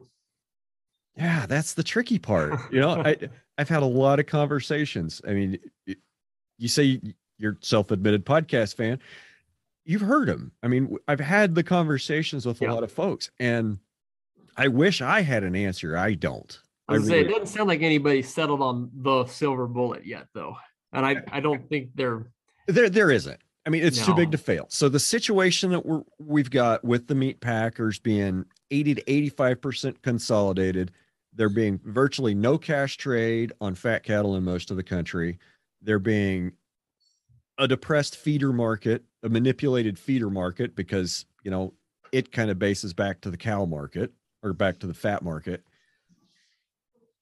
and there's no competition, and prices keep falling, inputs keep going up. I mean, yeah, we we've rolled over and taken it for too long. We got to do something about it. But how do we fight it? How do you fight a system that's basically too big to fail that repeatedly the government refuses to get involved, refuses to enforce the law, refuses to investigate. What do we do? I think I think the answer is to not play the game. I think the answer is is to build our own pathways to market outside the packer and feeder system. And you know, as a grass as as a producer that's trying to be 100% grass fed, it's not easy. And no matter how much we try, you know, Fischer Grassley 5014, the compromise bill, uh, transparency, none of it matters at the end of the day. I don't think any of it's going to really change that much about the way the Packers do business. It might look better and feel better in the short term, but later down the line, it's going to sting worse. Just stop playing the game. That doesn't mean they're going to go away overnight. Even if Cory Booker and Elizabeth Warren get their way, they're not going to ban CAFOs overnight. Like they're not going away. As gross as some of them are, they're going to be on the planet for a long time, right? I mean, even the pig pig barns and chicken barns, they're going to be here. But they don't have to get any bigger. They don't have to get any bigger than they already are. They can stay the same size of problem and as time goes on and more people populate the earth, we build alternative pathways to market. Their power gradually decreases and goes away. Right? Kodak. You remember Kodak, right? Used to make great yeah. cameras when we were kids. Where's Kodak now? They failed to adapt to to changing market conditions. They failed to adapt to a new technology that came up. Not saying there's a new technology coming up in cows or in grazing which i mean there is some and hopefully we get into that here in a minute but there's not a there's not a technological leap that's really going to transform the industry like that. I don't think. I think it's just going to have to be it's going to be a drift a slow drift um but the faster the better. Mm-hmm. i wonder how they can keep going with labor and and uh, I mean, you know, there are already so many staffing problems at these plants, and that's, I mean, I guess. Well, well, well. The argument is just pay them a fair wage, right? If you paid your employees a fair wage, they'd show up to work. Yeah. Yep. You can make a lot of money working at a packing house right now. If you've seen some of their starting hours, they're they're wanting to pay people. I bet you anybody wanted to go work a gut table in Dodge City right now could probably make a lot of money. But not me. Nobody's right. Well, that's the thing is, I mean, is and and not. Uh, I mean, even the migrant labor anymore is is kind of going. You know, doing what what migrations do. I mean, as you assimilate and move on, and it's just it's a it's a changing it's a changing job market, and they're not able to get people hired. It just and you know, you can you can have a robot. As somebody explained it to me, you can have a robot kill a pig or a chicken because they're all the same size. Right. And maybe they'll get there on some of these livestock, but or you know, some of these cattle, but it's not there yet. I think if and, Don Schiffelbein and the American Angus Association had their way, they'd all be identical cattle within 10 pounds. Well, they're working on it with beef on dairy, I guess, but that's a that's a whole other tangent I could go down. But it sounds like another episode, actually that that's there's probably a two hour episode, and I would have a lot of people mad at me if we talked about beef on dairy. I'll write that down. Not uh no no sour grapes as a guy with red Angus at all on that one. That's fair. That's fair. But uh but um yeah, I you know, eh, like I said, my my worry is though, is whatever happens, and this will sound like I'm half measures, and a little bit I am. I don't want the change to be so radical and sudden that my bull customers go broke. That's my that's what gives me, you know, if I was just, you know, Joe Schmo guy with a with a stocker business or whatever, I'd probably be like, you know what, burn the whole thing down. But I have too many people that are that are customers that sell into the market as it is, and I got to keep them in business. Now, we got to change it. We got to tweak it so they're making more money. But I don't know. I don't know if there's some, you know, I don't know. I, yeah, I, I, don't know. We're not going to solve it here. I don't think today. no, probably not. Uh, oh, hour hour and forty five minutes. Yeah, go pretty strong. So we've been dancing around something, and Um, I know we spoke a few days ago, and it's it's kind of a fairly new system. So if you just want to give Yeah. us a kind of an overview of Vence and what you're hoping to accomplish with it. Yeah. What what they so- what is it? What is Vence? So Vence is something that I have wanted for a long time. Me Um, too. It is it's so what it is is it's virtual fencing. So think of it as controlling animals. It's precision agriculture for livestock grazing. That's the best way I guess I could put it. So our cows are wearing a Jeep. It's not actually GPS. It's it's AM radio and then has some other things involved. But um, through a series of beeps and then a shock, and we have video evidence of all of our family holding it and testing it out. And it isn't going to. It's less than even like a hot shot or a or a solar fencer, but it makes you drop the collar. It's it's good times to give it to your daughter and your wife in video. um, Did you, make them wear it and run to the far end of the yard? we we uh we did have a piece of the yard done and then wanted to see like how far the line was and how accurate it was it's it's good times i'd recommend it on itself get get the system for for shocking your family Okay. good times um but what it allows you to do is um control grazing. So we already talked about how rocky it is how difficult it is to manage here. So instead of when we've we've been doing rotational grazing since the the big drought kind of you know 10 years ago. But what does that look like in the flint hills? Well you you kind of use the pastures you already have. It for you know i mean even pushing in posts is awful. Like i can't go just i can't step pigtails in where i want to put them it just doesn't that doesn't work.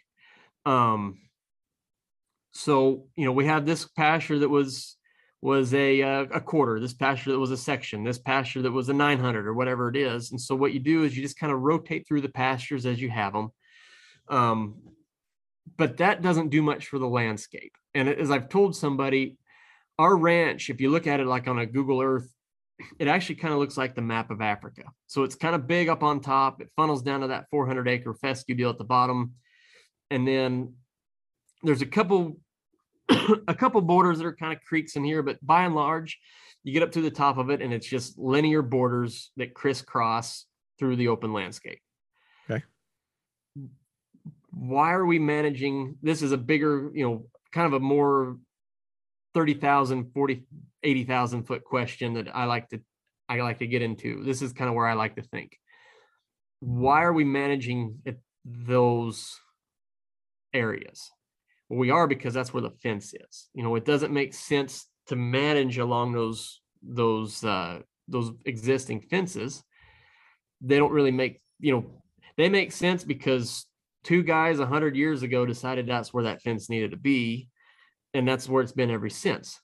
Yeah, it makes Um, a it makes a lot more sense to me to try to manage a drainage or a watershed than it does Absolutely. a square that was arbitrarily drawn on a map without looking at the topographic Right. lines. or or where you know we know that like in in our part of the world like we already mentioned there's areas of incredible thin soil well then there's a lot of areas in those bottoms that have a lot deeper soil can grow a lot more grass well if you're a cow would you like to graze the palatable deep grass it's 10 feet from the water site?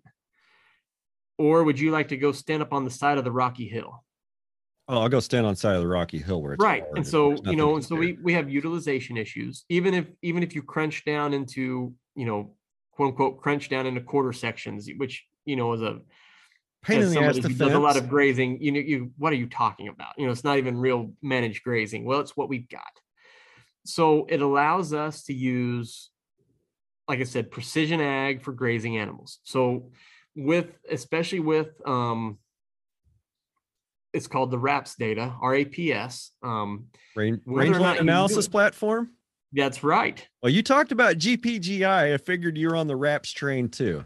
That's right. I'm on the RAPS train. And this, if for everybody else who's already against big government, guess what? They already some- know.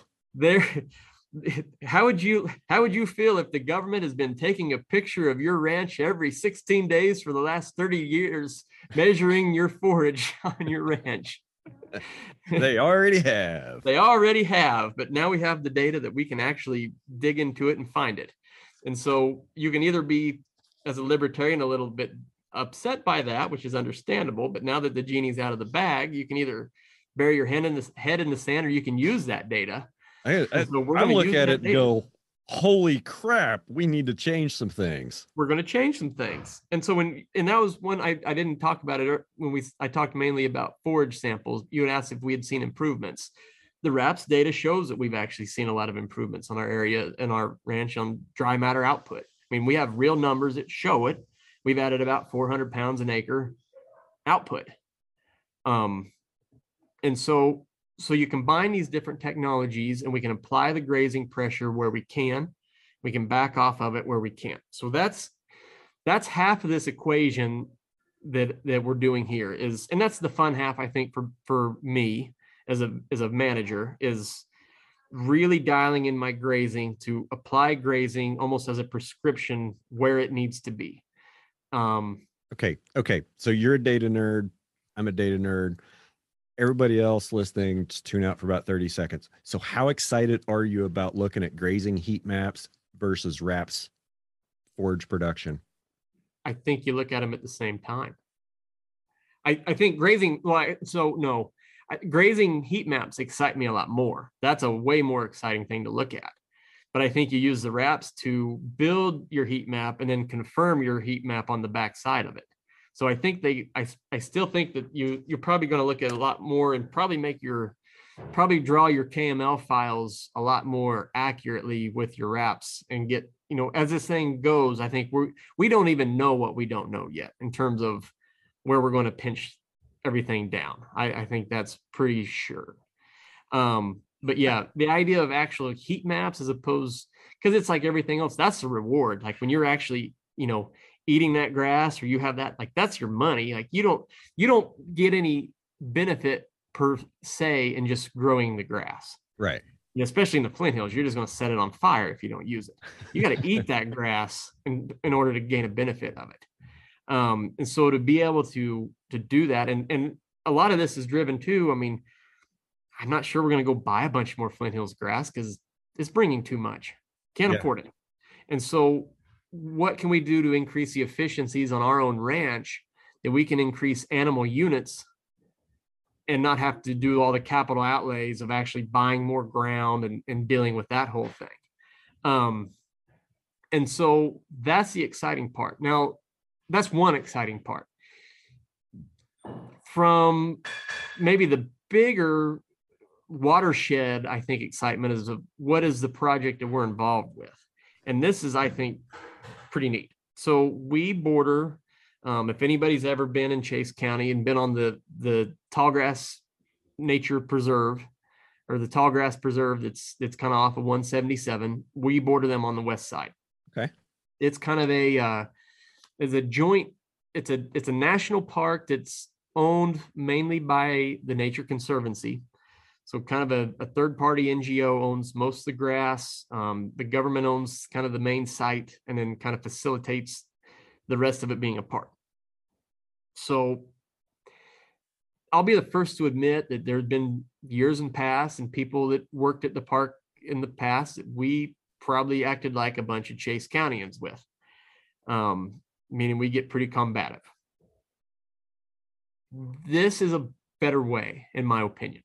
So they have a list of concerns, and their list of concerns looks like, you know, uh, wildlife habitat, riparian zones, and maybe we can graze grass because the grass needs to be grazed. As a rancher, I have a list of demands. It's demands, a list of things I'd like to see. You know, first I have to have the grass grazed because that's how I pay the bank. And, you know, if I improve my riparian zones, well, it makes sense because, you know, ultimately be more grazing and less erosion and better water quality. And so there's some things there. And then wildlife habitat is probably least on that list of three is probably the lowest one. But I mean, it's not going to hurt me to have more prairie chickens, for example. I don't think So prairie chickens ever hurt anybody. Right. And so we could look at this as two ways. Um, I could look at TNC's list and say, well, your list is out of order. You dummies, you don't know how you're doing this. And they could do the same to me. Or we could look at this project and say, hey, you know what? We each have the same list. you know, we we all care about the same things. Yeah, we have the order in a different way, but what is a tool that we can use that we start managing landscapes as opposed to managing, you know, just physical structure in terms yeah. of, a, of a pasture? You know, how can we manage landscapes the best?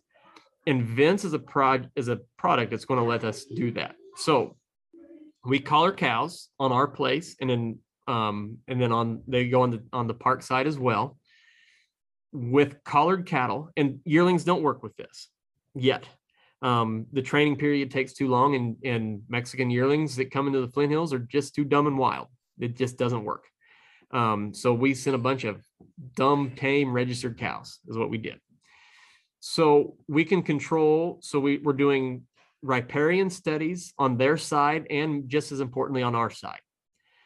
So we're we're doing riparian zone studies. We're doing uh, managed habitat for wildlife, and through the increase in grazing efficiencies, we managed to keep the grazing units the same. So what that does is what I mentioned too is like how I sell bulls. I want to manage outcomes where everybody wins. And so how do we do that? We have virtual fencing that's how we do that so the tnc we manage a landscape with them and we have more prairie chickens we have more just you know kind of real adaptable I don't say movable because they, they won't they'll move, but it'll it'll be slow. I mean, there's there's there's some things we can do with wildlife that that are that we can't do with hot rope and we can't do with permanent fence is the last thing. We don't need more permanent fence because that's how all these woody invasives come into the Flint Hills.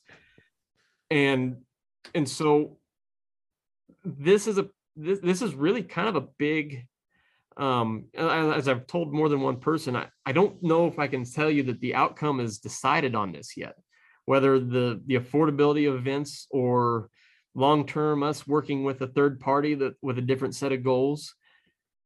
But at the end of this five years, ultimately what I want in terms of my ranch or Chase County or the state of Kansas or grasslands in Argentina with some of my buddies, whoever it is.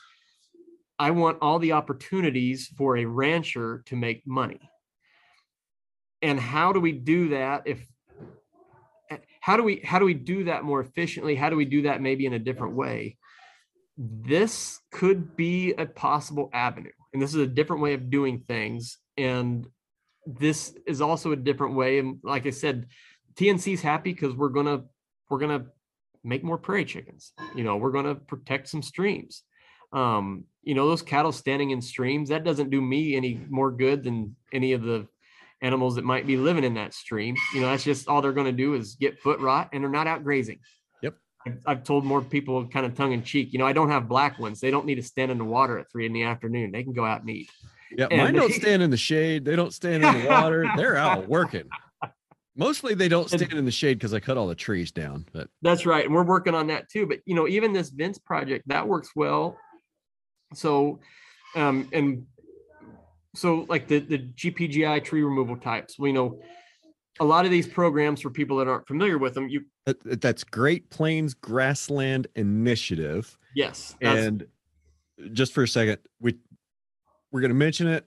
I'm going to put a link in the show notes, and I'm also going to put a Perfect. link to RAP's rangeland analysis program, so Perfect. y'all listeners can go check those out, and maybe we'll circle back and do do some episodes on them. I've I've been trying. I've emailed Dirac Twidwell twice.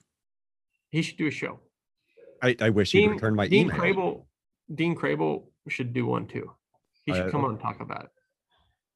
I think Dean just sent me a friend request on Facebook this morning. There you go. There you, there you go. You got it. That'll be an easy. Uh, that that'll probably be an easier Perfect. contact. Perfect. Um, and so part of those, though, it's not. It looks as trees as a pest. So you don't just cut down the tree, then you're done. There's a monitoring. There's a there's a certain time years afterwards that you have to make sure there's no regrowth. So you can go through there with expensive chemical and do all that, or you can use Vence set exclusion zones, grow some grass around those sites, and then kill those saplings with fire. And so that's what I look for in technologies is things is I, I, look at all these different things that we do as systems. So I have a genetic component of our ranch. It's a system. And our grazing is a system.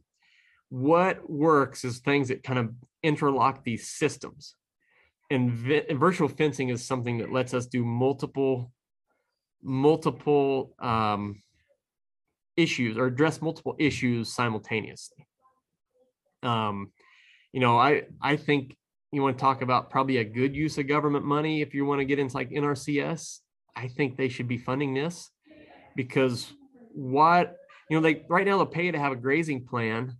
They they should fund to put the towers everywhere. Absolutely, let the landowners pay for the collars. Just build out the infrastructure, build the expensive Absolutely let us carry the cost. absolutely should. I, I think it'd be a great idea because, you know, and, and in terms of like grazing plans or any of these other things that you can do through EQIP or or state cost share, any of these, what other program would they ever have that they could see you implement it at a high, high, high degree and have real world data collection? They would never have to come out and do a re, you know, just send them over the file at the end of the year and show them what you did on your grazing plan. Yeah. And your grazing plan would be phenomenal. It'd be head and shoulders above anything you've done to date. And with the Um, grazing heat map that's generated off the digital collar data and GPS timestamps, you can prove Yeah. you didn't overgraze something. You Yeah. can prove that you rested something long enough. Yeah. And and so that's where, you know, that's a little bit of a tangent, but that's that's what we're doing. Um, and that's honestly, this has been kind of a big project for us. It's um it's exciting. Um, one of my brothers just came back in January. I mean, this was a big enough project that we added a sibling to the ranch for this. And as anybody knows, with a small family business, when you add another family member, it's a big deal because you don't have you don't have a plan B. I mean, you have to make something work when their last name is your name. Right. Um, and so that's uh it's something that we're kind of whole hog on right now. And and uh we don't know, like we just got the towers built here a week ago. We've got everything out, they're turned on, we're playing with them. Um honestly, I don't even know what I don't know yet. Yeah. Yeah. Um, we'll- I do can always know, like- circle back later and, and come I, back. I'm going to, I do know that like those cows are four miles away from the ranch, but the day I wean those fall calves, they're going to be standing at my house. I'm going to, I'm going to, and if I have to get a rodeo out of it, we're going to just for fun, but we have a set of collared cows in the middle of another set of cows that will be weaning the calves. And I'm going to see just from a management standpoint, if I can't take one set of cows, move them to another side of a pasture, and then over the course of a day or two, move another set of cows through their pasture, through two sets of gates, and bring them up to the set of pens. That's Four cool. miles. That's cool. It's awesome. It's it's I- really great. I try not to sit here and think too much about how I would use them because I don't have any yet. Yeah. but it's it's uh it's the future. I, I I'm well, you know, I think in 50 years every animal in the in the country will probably it won't even be a collar, it'll probably be an ear tag or something that that does all this. Um, but we have to adapt. I think everybody knows, you know, long-term prospects of making money in the livestock industry is it's a break-even business. And so if you aren't trying to be a little bit better and get a little bit more out of what you're doing, you're not going to be successful. Yeah. And that's and that's why we're doing it. You know, it's almost a benefit of doing it that it's so cool because if it was a headache, we're still going to have to do it because we don't want to go broke. Um, but this one is unlike some of the other things we do that are a pain in the butt. This one is something I've wanted conceptually for a long time. And and now we've got it. And um like I said, the, the possibility of the the way we're working with TNC, I think opening up new models. Um I, think, you know, because everybody can talk about, you know, these third party types coming in. Um, like I said, the, the TNC is can be an easy target for people believe it or not, as a rancher, you share a lot more goals with TNC than you do, say, a deer hunter from Texas. I would I would And- die on that hill with you, sir. And and so, I mean, these guys are a set of people. If you really do care about your ranch, you can find some common goals and work with some of these some of these sort of groups. I Don't be really- turned off by the coexist sticker on the back of their Subaru. They're really good. That's right. You know, because at the end of the day, too, their their people have more money than you do, and Oh, yeah. so I mean, they will beat you if you don't join them. I I really do think that's you know that's that is the case, and so Um, you know, you're not going to work with a deer hunter. He's going to grow up brush and kick all the cows off. Yeah. And and so, you know, to his own detriment, I'd argue, but that's neither here nor there. I mean, that's they're they're managing for a different outcome. I'll I'll piss off the all the deer hunters that may or may not listen to the show. I mean, I, I totally get what you're saying. I see it happen here all the time. And well, come out and they'll buy a piece of property out here where the deer are good and land is cheap because you know they're from the city and they have small shitty deer in Louisiana or Texas, whatever. Fine. The problem is, is they watch, you know, they'll watch like a couple hours of, you know, deer hunter TV from a show in Georgia, and they'll get this idea that if they let the trees grow up, it'll attract Yeah. deer. Okay. That's true to a certain point. You know, that's one of those dogmatic things that gets dumbed down and then taken back out of context and misinterpreted. So are trees good for deer? Some trees are good for deer. Which trees are good for deer? Well, the ones that provide them a food source, acorns, oaks, walnuts, things like that, where they can get some food off of it. Cedar trees, elms, catalpas, um, Kentucky coffee bean trees, um, Osage orange. Yeah. Deer don't eat that shit. That's not good deer habitat. Yep. Yep. Well, that's you, uh, you know, another thing that gets me is they'll like the hunters will say, "Oh, don't cut down the cedars. It's good deer cover." Well, it's good deer cover. They'll hide behind them so you can't see them. Like Right. if, if you Yeah, think that- if you that think, blind goes both ways. That you think that brown ways. deer's gonna go go stand in front of that green cedar tree, you're dumber than you look. That brown deer is laid down in my three foot tall brown grass, and you won't see him. Yeah, he's not going over there. Yeah. Yeah. So that's you know, and, and we're seeing that more and more here too. And it's it's a you know it's a problem.